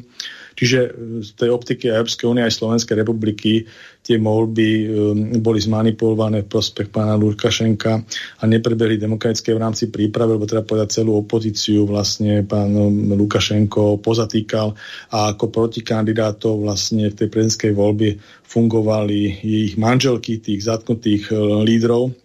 To bola jedna vec. A druhá vec, aj to, čo spomínal teda bieloruský veľvyslanec, už keby sme teda hovorili o tom, o tých objektívnych faktoch, tak vlastne bieloruský veľvyslanec stávajúci v Bratislave hovoril o tých manipuláciách tých volieb, na základe toho potom aj rezignoval.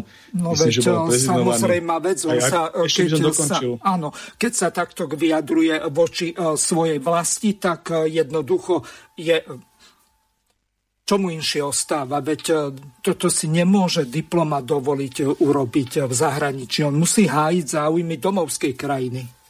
Ďalšia vec bola, okrem toho vyjadrenia veľvyslanca, tie sto tisíc až milióny ľudí v tých uliciach Bieloruska, kde sa vlastne demonštrovalo, ja neviem, či až tri štyri mesiace po tých voľbách a bolo toho plné, plné mediálne domy, vrátane internetu. A tak vedie, tak, takže to, to sú fakty, ktoré netreba nejakým spôsobom ignorovať, ale samozrejme, keď máte nejakú optiku svoju, ja mám takúto optiku a je to aj pozícia, treba povedať opäť otvorenie, aby sme informovali poslucháčov, je to pozícia Slovenskej republiky oficiálne a je to aj pozícia e, Európskej únie a všetkých našich spojencov v rámci NATO. Proste nikto neuznal e, prezidentské voľby e, posledné v Bielorusku. Z hľadiska nášho civilizačného rozmeru nikto. No, takže... Takisto neuznali ani voľby vo Venezuele a ten, napríklad ten Juan Guaido, ktorý ani nekandidoval, tak ho vyhlásili za prezidenta, tak to je podobná idiotina.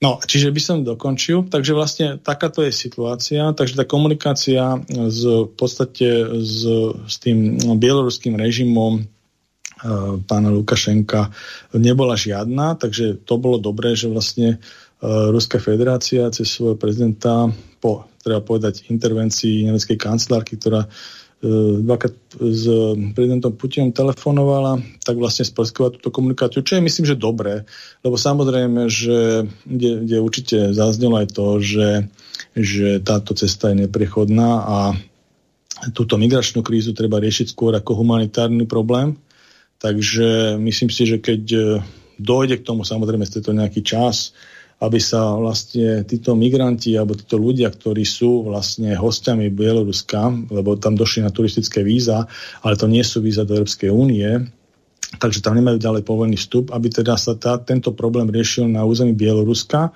a tam potom samozrejme treba týchto ľudí dostať z hraníc, to je prvá vec, aby prestali proste atakovať zelenú hranicu alebo aj tie priechody tým tlakom, lebo treba povedať, že bieloruské ozbrojené zložky sú v niektorých častiach pomerne aktívne smerom zatláčaniu tých migrantov na hranicu, takže toto je tiež jedna z vecí, ktorá musí, musí prestať a naopak e, aj v rámci mnohých medzinárodných dohôd, ktorými sú jednotlivé štáty viazané, tak každý sa zodpovedá za to, aby nejakým spôsobom takéto veci neboli voči tomu druhému štátu e, narušované tá hranica takýmto spôsobom.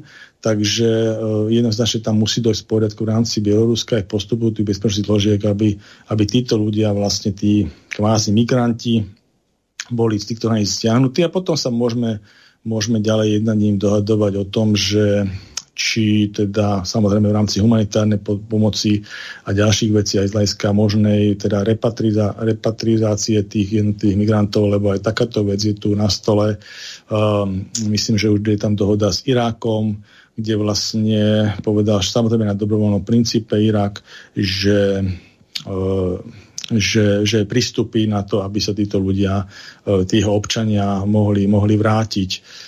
Je tam samozrejme aj vec adresných sankcií, kde už to aj predsednička Európskej komisie Ursula von der Leyen proste komunikovala, že príde k v rámci previerok a preverovania situácie k jednotlivej personalizácii tých ľudí, ktorí mali na starosti alebo sprostkovali tieto, tieto sluby alebo tie víza alebo tie migračné dráhy zabezpečovali, tak budú sankcionovaní, plus aj e, konkrétne firmy, ktoré sa na tom podielali.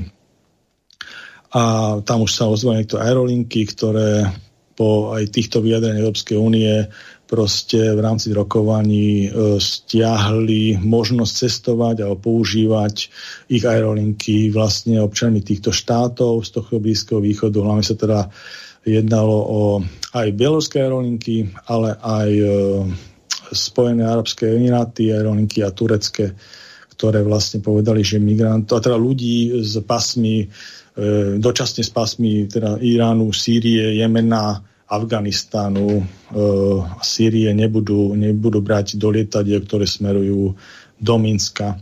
Takže aj takéto opatrenie. Vlastne tú migračnú trasu treba nejakým spôsobom zastaviť a toto sú všetko opatrenie, opatrenie na to. A samozrejme tá repatrizácia sa bude jednať aj s ostatnými, ostatnými štátmi, nielen s Irákom. Takže to sú veci, ktoré sú ešte stále, stále v riešení. Ale v zásade tá, tá vec, čo tá najdôležitejšia Najdôležitejšia message k tomu celému je asi to, že táto dráha migračná je nepriechodná a e, nejakým spôsobom sa to nebude dať prelomiť a všetky opatrenia, ktoré budú smerovať na odstránenie tejto migračnej krízy, budú jednoznačne len na tom portfóliu toho, že, že sa to bude riešiť na území Bieloruska a samozrejme, keď sa tak dohodneme, tak si mám predstaviť aj, tú, aj s tou humanitárnou pomocou Európskej únie alebo medzinárodných inštitúcií, lebo treba povedať, že, že bude zasadať aj na zasad, tajnom zasadnutí aj Bezpečnostná rada O S N.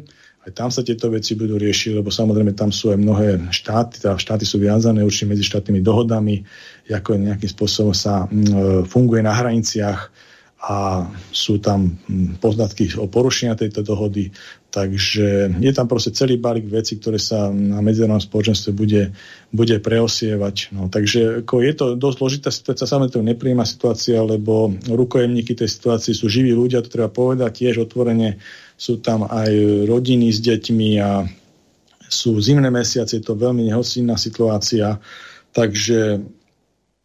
Takže rozhodne ani tie zábery, ktoré sú odtiaľ prítomné, nikomu na kľude nepridávajú. Je to aj také nedôstojné celé, ale sú určité veci, ktoré sa musia dodržiavať a jednoducho aj to medzinárodné spoločenstvo, aj ten svet funguje po nejakých, po nejakých regulí a nedá sa tu robiť nejaké také, také partizánštiny ako, ako nelegálny prechod hraníc. No, takže... no lenže, pán Nemec, na druhej strane, keď si zoberieme, že nanometer, čo sa týka v Bielorusku a kilometr napríklad na srbských hraniciach s Maďarskom alebo v Taliansku ohľadom tých migračných trás.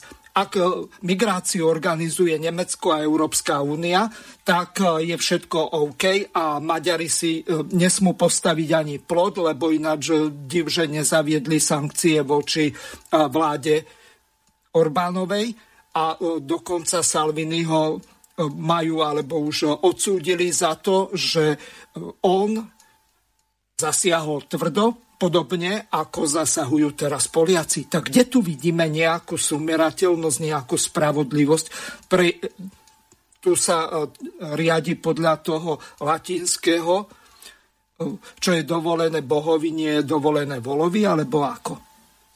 No my máme to šťastie, že vlastne v tej migračnej problematike e, myslím si, že my sme veľmi konzistentní aj hľadiska strednej Európy a vôbec týchto štátov na okolí, a to sa jednalo aj migračnej krízy roku dvetisícpätnásť, a keď sa išlo vlastne cez Maďarsko a stredozemným morom do Talianska, to boli hlavné migračné trasy, a potom ešte niečo išlo aj cez to Španielsko, takže aj v tom období sme zastavovali tieto konzistentné názory.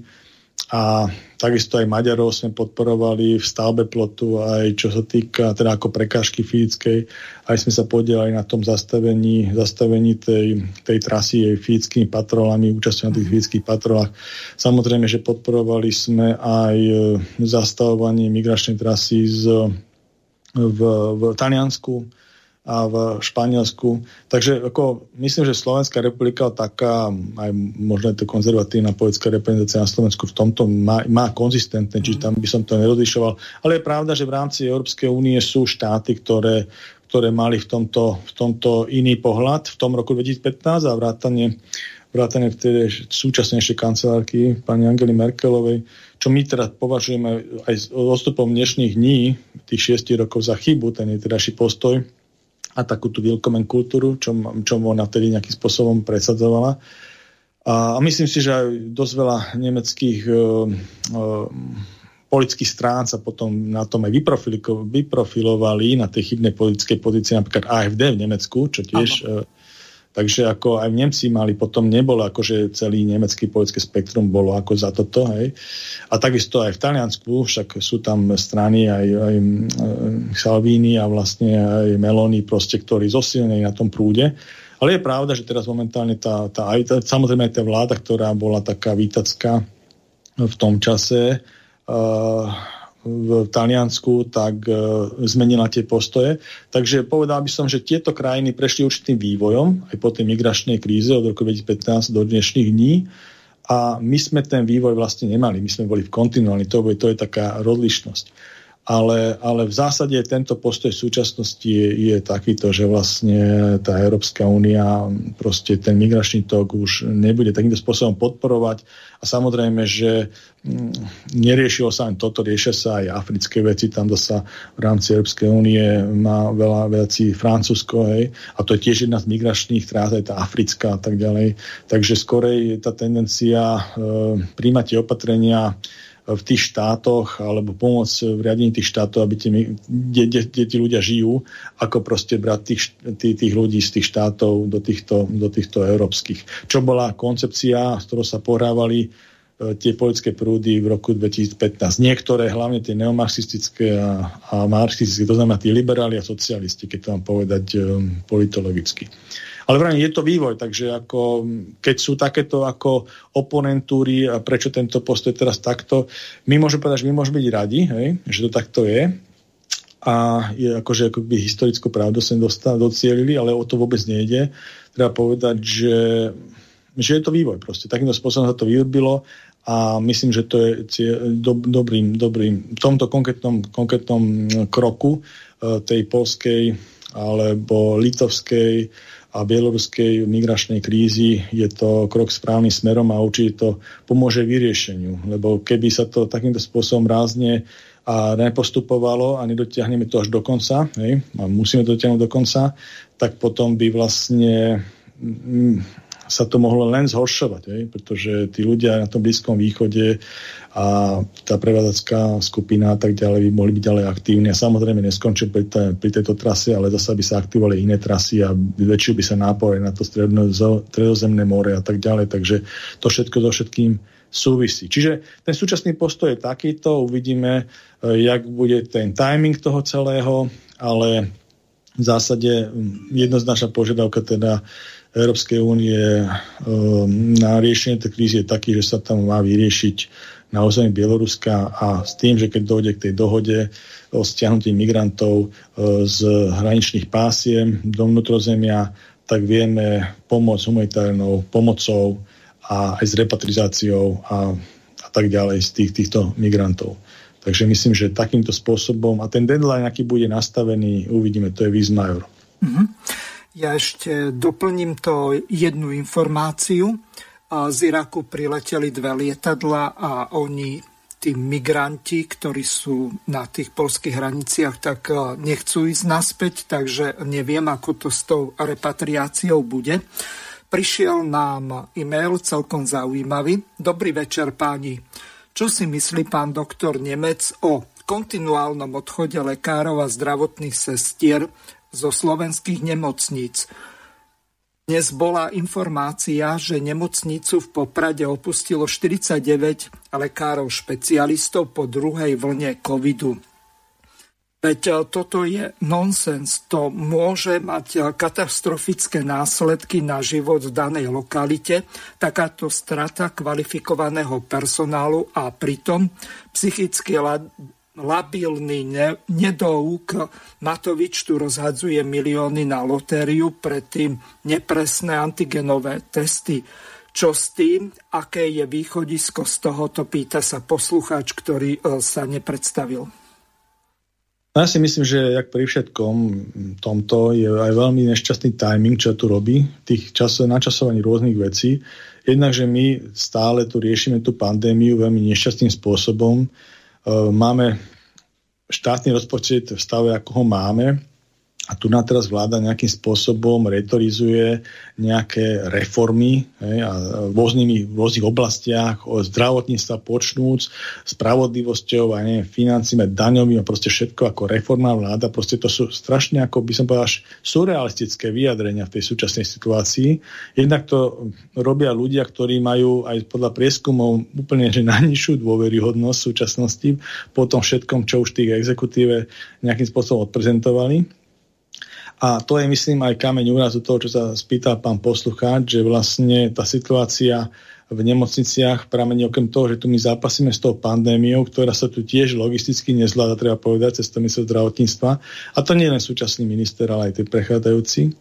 A druhá vec, že do toho ide akože nejaká reforma, ktorá nič iné nie je tá stratifikácia. To sa tu beží už tridsať, no, dvadsať rokov povedzme, od, od Zajaca, od roku dvetisícpäť, plus minus, ktorá hovorí o tom, že by sme niečo mohli niekde zavrieť, niečo stratifikovať, akože prehodnotiť lôžka, reprofilizovať zariadenie, že toto nebude nemocnica, ale bude to nejaké LDHčko, nejaké dlhodobé chore a takéto veci proste. Čachrovanie so štatistikami a s číslami. Nie je to vôbec odkomunikované na tých regiónoch. Samozrejme sú tam aj nejaké, nejaké lokálne lobby a tak. Nemá to hlavu a petu, lebo ja som povedal, keď som, samozrejme ja tú situáciu do, dobre poznám, lebo to tu nie je nič nové, čo hovorí tento minister a, a tí predchádzajúci, lebo to bolo aj zasmer, ako treba povedať, je to stratifikačné akože programy. Ale v zásade treba povedať jedno, že do toho zdravotníctva treba investovať. A štát musí do toho investovať. Jednoznačne do tých poskytovateľov zdravotnej starostlivosti. Naozaj vybudovať, najprv vybudovať, až potom stratifikovať. Najprv vybudovať koncovú nemocničnú zdravotníckú sieť. Hej. To znamená minimálne v každom tom kraji z tých osem VÚCček, čo tu máme, tých vyšších územných celkoch, proste jednu všeobecnú nemocnicu spádovú, kam sa natiahne tá zdravotná starostlivosť z toho kraja. A samozrejme na určité diagnózy mať plne vybavené e, nemocnice e, na celú krajinu. To znamená kardiovaskulár, hej, to je spád širší, to je buď Slovensko, alebo polka Slovenska, kardiovaskulárny ústav, alebo onkologický ústav, alebo neviem, psychiatrický ústav, tak ďalej. Na určite špecializované diagnózy. Ale to nechcem teda komplikovať, čiže v každom kraji musí byť jedna nová nemocnica najprv vybudovaná, najprv vybudovaná, a potom sa môže nejakým spôsobom upravovať tá sieť. Lebo my máme takú sieť, že vlastne je to také, aby som povedal, nechcem povedať Márie Terézie, ale naozaj budovaná hlavne za komunizmu a ešte polka tej siete nejakým spôsobom aj privatizovaná, ktorá, ktorá už plní iný účel pomaličky, hej, sa to reprofilizovalo na inom spôsobe. Takže, e, takže takýmto spôsobom je to celé porozbijané a neplní túto funkciu a ten COVID pandémia alebo tá covidová doba to krásne odhalila, že vlastne štát musí, lebo má však aj zodpovednosť ústavy za tú zdravotnú starostlivosť, takže on musí tú kostru, kostru tej zdravotnej starostlivosti e, nejakým spôsobom mať v gestii, lebo je to pekne vidno na tej nemocnici Sv. Michala, tam boli aj ponosy ohľadom toho, že vlastne nejakým spôsobom to bolo budované zariadenie a teraz sa to robí na nejakú takú pomaly ako kliniku z hľadiska svojho rozsahu poskytovania okresanú na taký ten komerčný štýl, hej, a to je troška iné zariadenie ako všeobecná nemocnica, kde, kde sa robia diagnózy proste všetky, ktoré treba. A mnohé sú veľmi drahé tie diagnózy. Hej? Však to je ako princíp toho. A niekto to ich musí robiť, ten štát. A samozrejme musí mať aj finančný mechanizmus, ako to nejakým spôsobom zasanovať.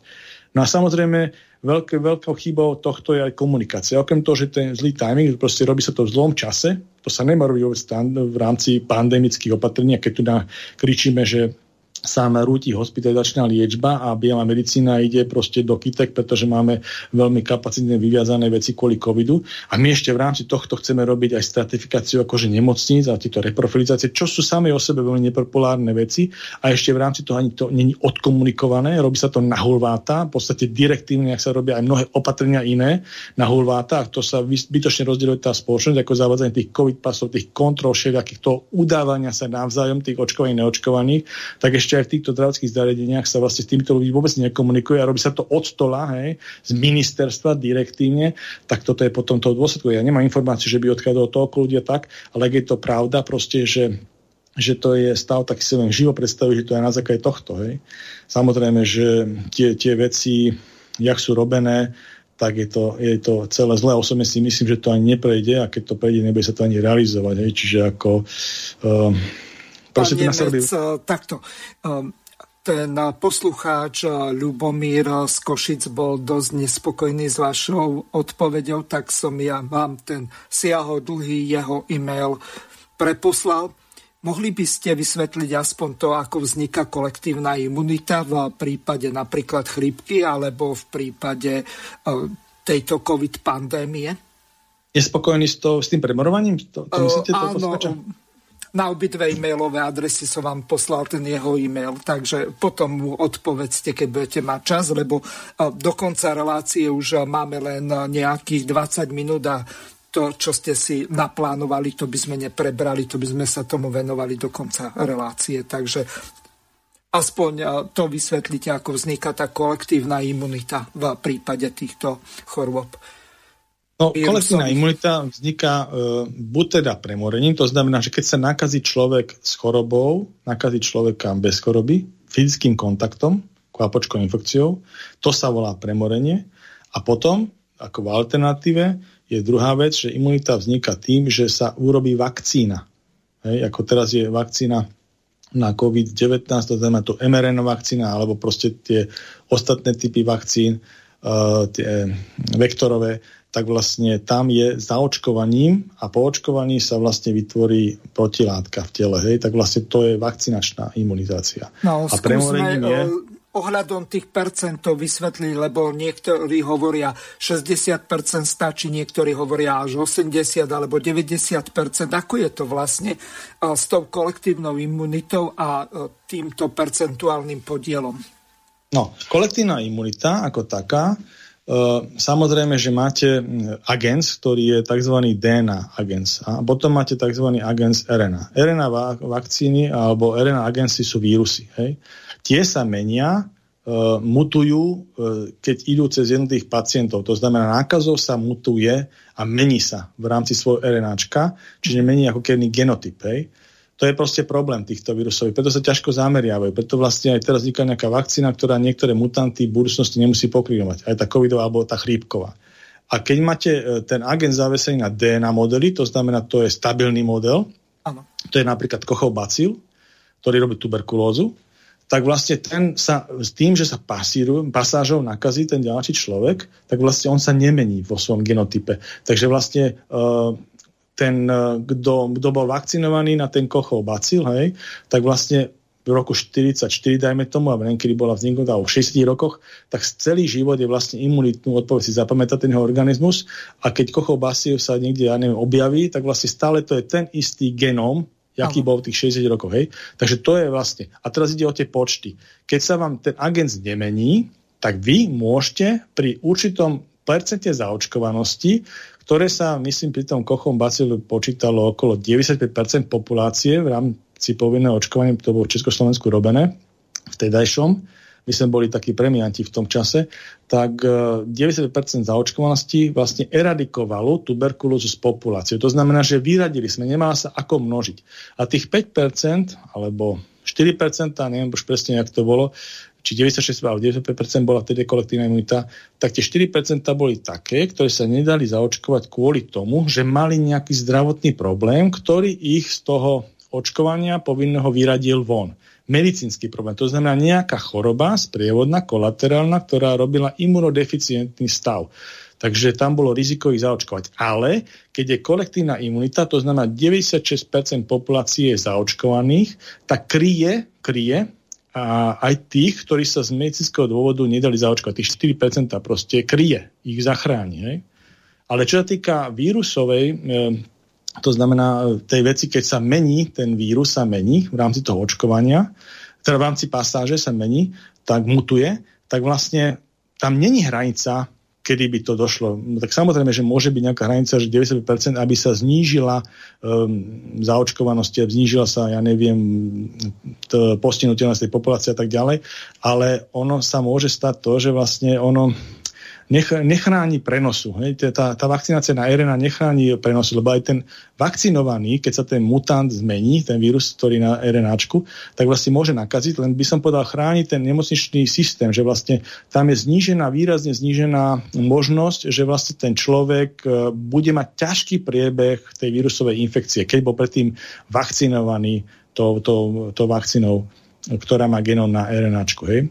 Čiže tam sú dve veci rozdielne, ktoré treba tej kolektívnej imunite rozdeliť. To znamená, či je agent zavesený na dé en á genom. To znamená, to je veľmi fixný, nemeniaci sa genóm, tam je to možné eradikovať pri tom veľkom počte zaočkovania v populácii.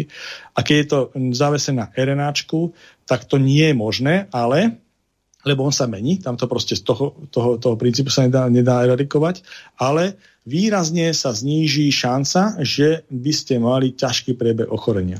A chránite tým ten Ten, tú hospitalizačnú sieť, tú nemocničnú sieť daného štátu a tak ďalej. A treba povedať, že my z plošné očkovanie na er en áčko ani nebolo robené nikdy. To proste, robilo sa tu na chrípka, ale chrípka tiež proste e, nikdy nemala tú ambíciu nejaké chrípkové ochorenie eradikovať, iba znížiť e, hospitalizačnú záťaž. To znamená, že tiež je zavesený genom na er en áčku a mení sa to. Hej? Mení sa to tými jednotými pasážami cez tých jednotlivých hostiteľov, cez tých pacientov.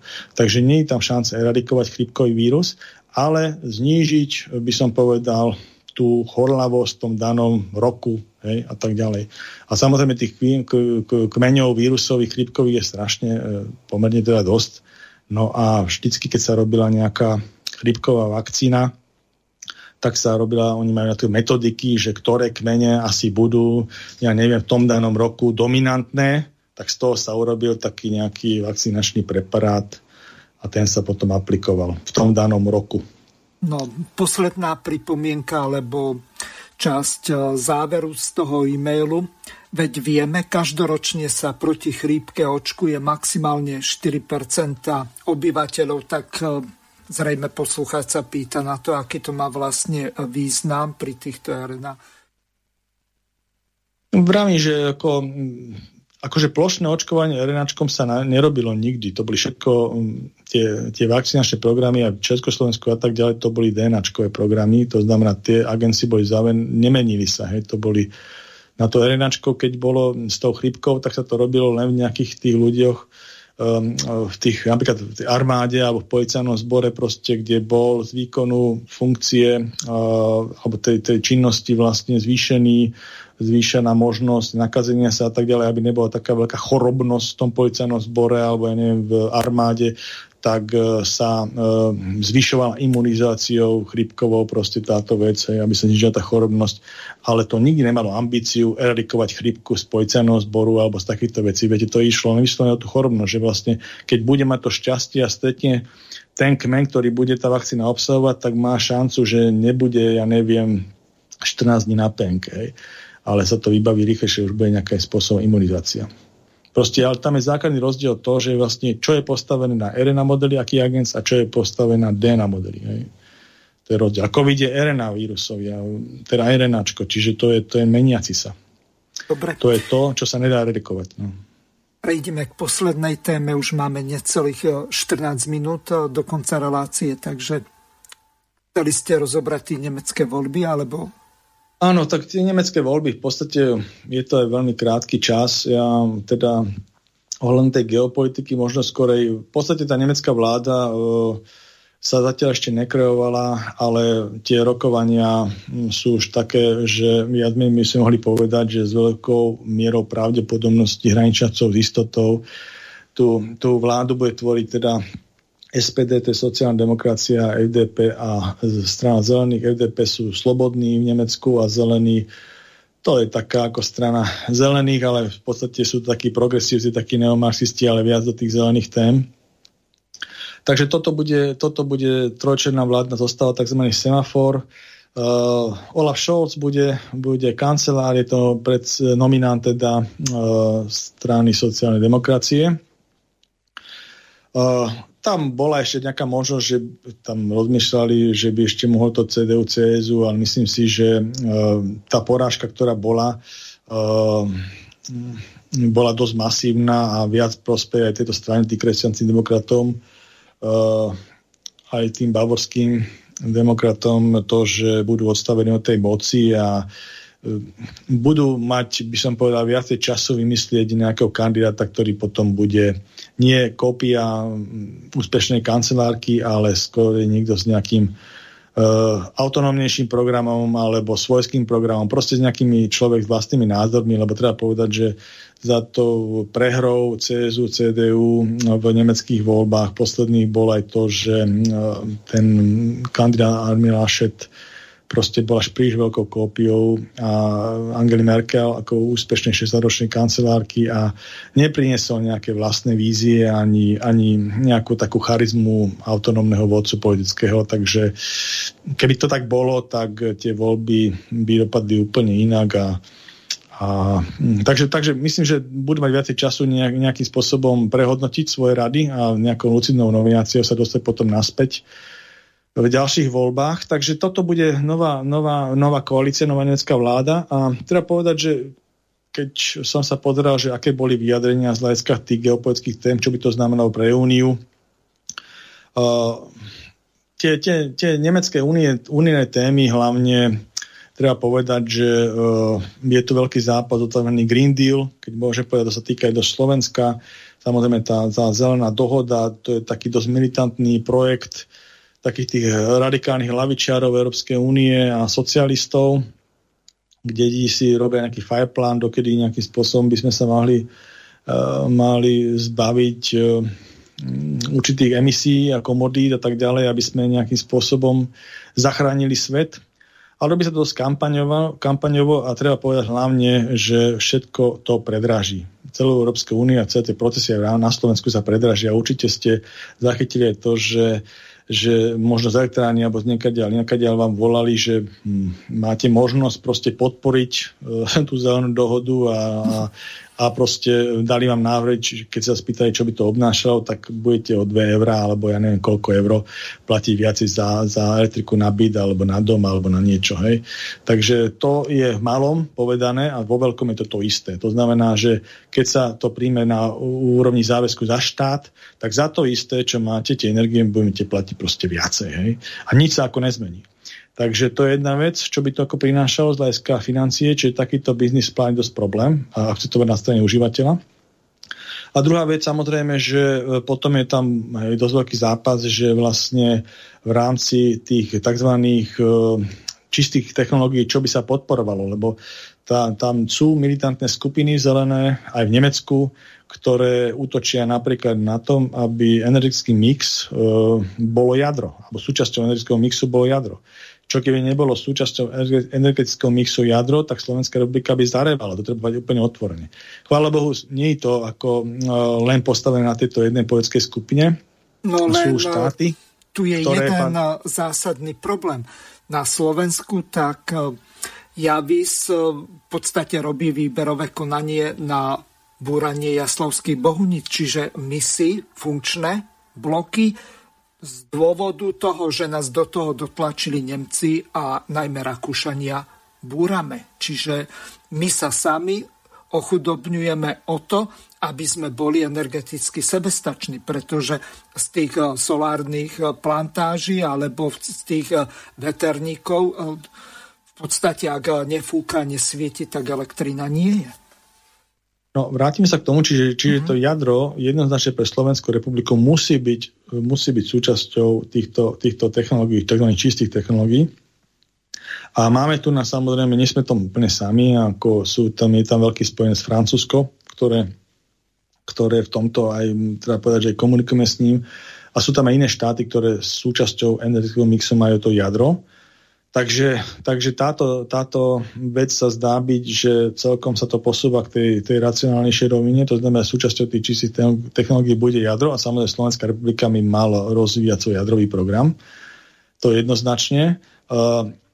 Čo sa týka strany zelených v nemeckej vláde, sa čakalo, že by sa to mohlo v tejto retorike zhoršiť zo strany Nemecka, ale naopak sa zdá, že tie ostatné strany Slobodní a sociálni demokrati, začína tam byť dosť veľký tlak aj zo strany nemeckého priemyslu. A treba povedať, že nemecká vláda, hlavne kancelár, vždycky robí všetko pre nemecký priemysel. Tak to majú nastavené od Konrada Adenauera. Takže si uvedomujú, že proste, by som povedal, racionalitu tých predstav a začína sa troška nejakým spôsobom zasa vrácať k tézi, že Nemecko by sa nemalo celkom zbaviť jadra, lebo tá téza bola tak nastavená, hlavne po príhode v Japonsku, v Fukushime, že Nemecko by sa zbavilo jadra podobne, ako napríklad Rakúsko to urobilo. Hej? Takže aj toto by som povedal, začína sa obracať, takže není ešte ako jasné Nemecku, či náhodou táto nová vláda to pôvodné rozhodnutie ešte kancelárky Merkelovej a celé tej jej epochy nebude, nebude revidovať. Ďalšia vec je ohľadom migrácie. Tam sa zdá, že proste aj súčasná vláda vlastne hlavne ešte, ani nie tak už kancelárka sa vyjadrovala, ale minister vnútra Šeder a myslím, že aj tie konzultácie ohľadom aj nového kancelára sú v tom mysle, že migračná, migračná tie politické pozície sú také, že uh, jak sa to prebája na tej poľsko-bieloruskej hranici, to znamená tá um, postoj migrácií by mal byť taký, že um, jak sa to prebája na tej poľskej hranici, to znamená, že už nejaká ďalšia migračná kríza, ako bol v roku dvetisícpätnásť, uh, by, by sa nemala, nemala ukázať. Uh, Je tam tiež zaujímavý postoj Nemecka a očakávaný ohľadom Nord Stream dva. Nord Stream dva v podstate je plynovod medzi, medzi Ruskom a Nemeckom. A e, stará nemecká vláda, odchádzajúca, v podstate mala, mala ten projekt vnímať, ale vnímala ho primárne ako biznisový, tak to bolo celý tak retorizované. Samozrejme, on má iné konotácie aj na tej ruskej strane, aj geopolitické a tak ďalej, ale oni to nejakým spôsobom retorizovali len ako biznis projekt. A e, strana zelených sa dosť nejakým spôsobom vyhraňovala, ktorá bude súčasťou. Oni zasa nie sú voči tomu naklonení. Ten plynovod už je dostávaný a čaká na kolaboráciu. Takže tam bude tiež zaujímavý postoj nemeckej vlády. Neviem, že to predopredigovať, aký bude k tomuto, tomuto Nord Streamu dva, dvojke hľadiska kolaborácia a uvedenia dochodu.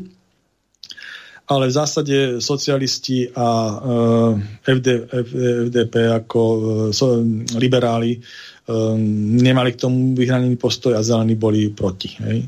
Čiže to, aby sme vedeli. No čo týka ďalších vecí, Čína je zaujímavá, postoj k Číne, nové nemecké vlády. Tam dochádza dosť veľkému obratu aj z hľadiska geopolitiky, hlavne vo vzťahu so Spojených štátov a Čínskej ľudovej republiky, kedy dochádza jednak aj vytvoreniu uh, AUKUSUS, to je taký ten námorný pakt medzi Spojenými štátmi, Britániou a Austráliou a v rámci toho došlo k zmene kontraktu z Francúzskej republiky na Spojené štáty na dodávky ponorkového lodstva alebo ponoriek, kde, kde vlastne uh, prešlo z dieslových mod, uh, tých pôvodnej objednávky na dieslové ponorky na, na jadrové. Súvisí to s týmto, s týmto operačným plánom Spojených štátov aj situáciu v Juhočínskom mori. Jednak sa tam aj, jednak sa tam aj aktivuje ešte GUARD, systém tej bezpečnostnej spolupráce zasa medzi Japonskou a Austráliou a Spojenými štátmi. Proste ten indopacifický priestor sa začína zabezpečovať zo strany Spojených štátov a nová nemecká reprezentácia sa zdá, že tento, tento postoj, nový kurz proti Číne bude podporovať. Uh, nemecká kancelárka bývala aj vôbec cé dé ú, cé es ú, oni mali také postoje, treba povedať, že Čína v súčasnosti je, v súčasnosti je najväčší obchodný partner nemecký pred Spojenými štátmi. majú najväčší obrat a uh, bolo tam aj strašne veľa návštev. Oni mali takú dikciu, že zmena prostredníctvom obchodu, to je taká, taká stará, stará nemecká dikcia ešte z povojnového obdobia a kancelárka Merkel ju teda aplikovala aj na tú Čínu, kedy vlastne zvýšením obchodného obratu uh, sa snažila nejakým spôsobom aj mať taký ten politický vplyv. To, Pán Nemec, vláti... prišla nám jedna veľmi kritická otázka od poslucháča a píše: odpustite mi trošku štipačnú otázku. Neplánujete, pán Nemec, náhodou kandidovať do parlamentu ako americký petolizáč Klus, ktorý predtým tiež pokrytecky sa zviditeľňoval v Slobodnom vysielači? Teraz to, že mu takto pomohlo, sa mnohí ľutujú. Ja si myslím, že viete, on tá, tá spoločnosť je rozdelená, ale myslím, že tieto relácie mali slúžiť na to, aby sa vlastne rozmýšľalo. Však ako nad týmito vecami, o ktorých hovoríme, veď aj my dvaja nemáme na niektoré veci rozdelené názory, ale jedna vec je, keď nemáte rozdelený názor, a druhá vec, keď sa o tom diskutuje a debatuje sa a jednotlivé optiky sa vlastne prezentujú. Čiže ako aj tento pán poslucháč, keď má nejaký iný názor, však je v poriadku, keď to vyjadrí, ale to neznamená, že, že by niekto bol s nejakým opačným názorom a vy ste bol rusofilný a ja som amer, americkofilný. Proste to je to, že, že máme nejaké optiky a sa to stále obidva sme Slováci a ja som predstaviteľ konzervatívneho slovenského prúdu a pozerám sa optikou slovenského konzervatívneho prúdu na tieto veci, aj empiriou svoj, čo, čo som zažil a tak ďalej a prežil a tých vedomostí, čo mám. Takže ako takýmto spôsobom treba to prikračovať. A samozrejme, tie relácie sú v podstate také, že informačné. Hej? Čiže vlastne môže si vypočuť, má nejaký iný názor, zavolá, interakciu spraví, my sa môžeme k tomu vyjadriť argumentačne. Takže ja by som nikoho nenálepkoval, ani pána poslucháča, že je nejaký zaradený, ja neviem, do nejakej oblasti. Proste má takýto názor, Má. No. My máme iný názor, vy máte iný názor a diskutujeme. To je asi celé. Presne tak. O tom je aj Slobodný vysielač, že slobodne sa môžu šíriť rôzne názory a samozrejme moderátor nemusí mať ten istý názor ako jeho hosť a o tom je aj prínos tej relácie, že do určitej miery je to aj polemika. Pán Nemec, máme už len pár sekúnd do konca relácie, tak vás poprosím o rozlúčenie sa s poslucháčmi. Tak, ja by som chcel rozlúčiť s poslucháčmi.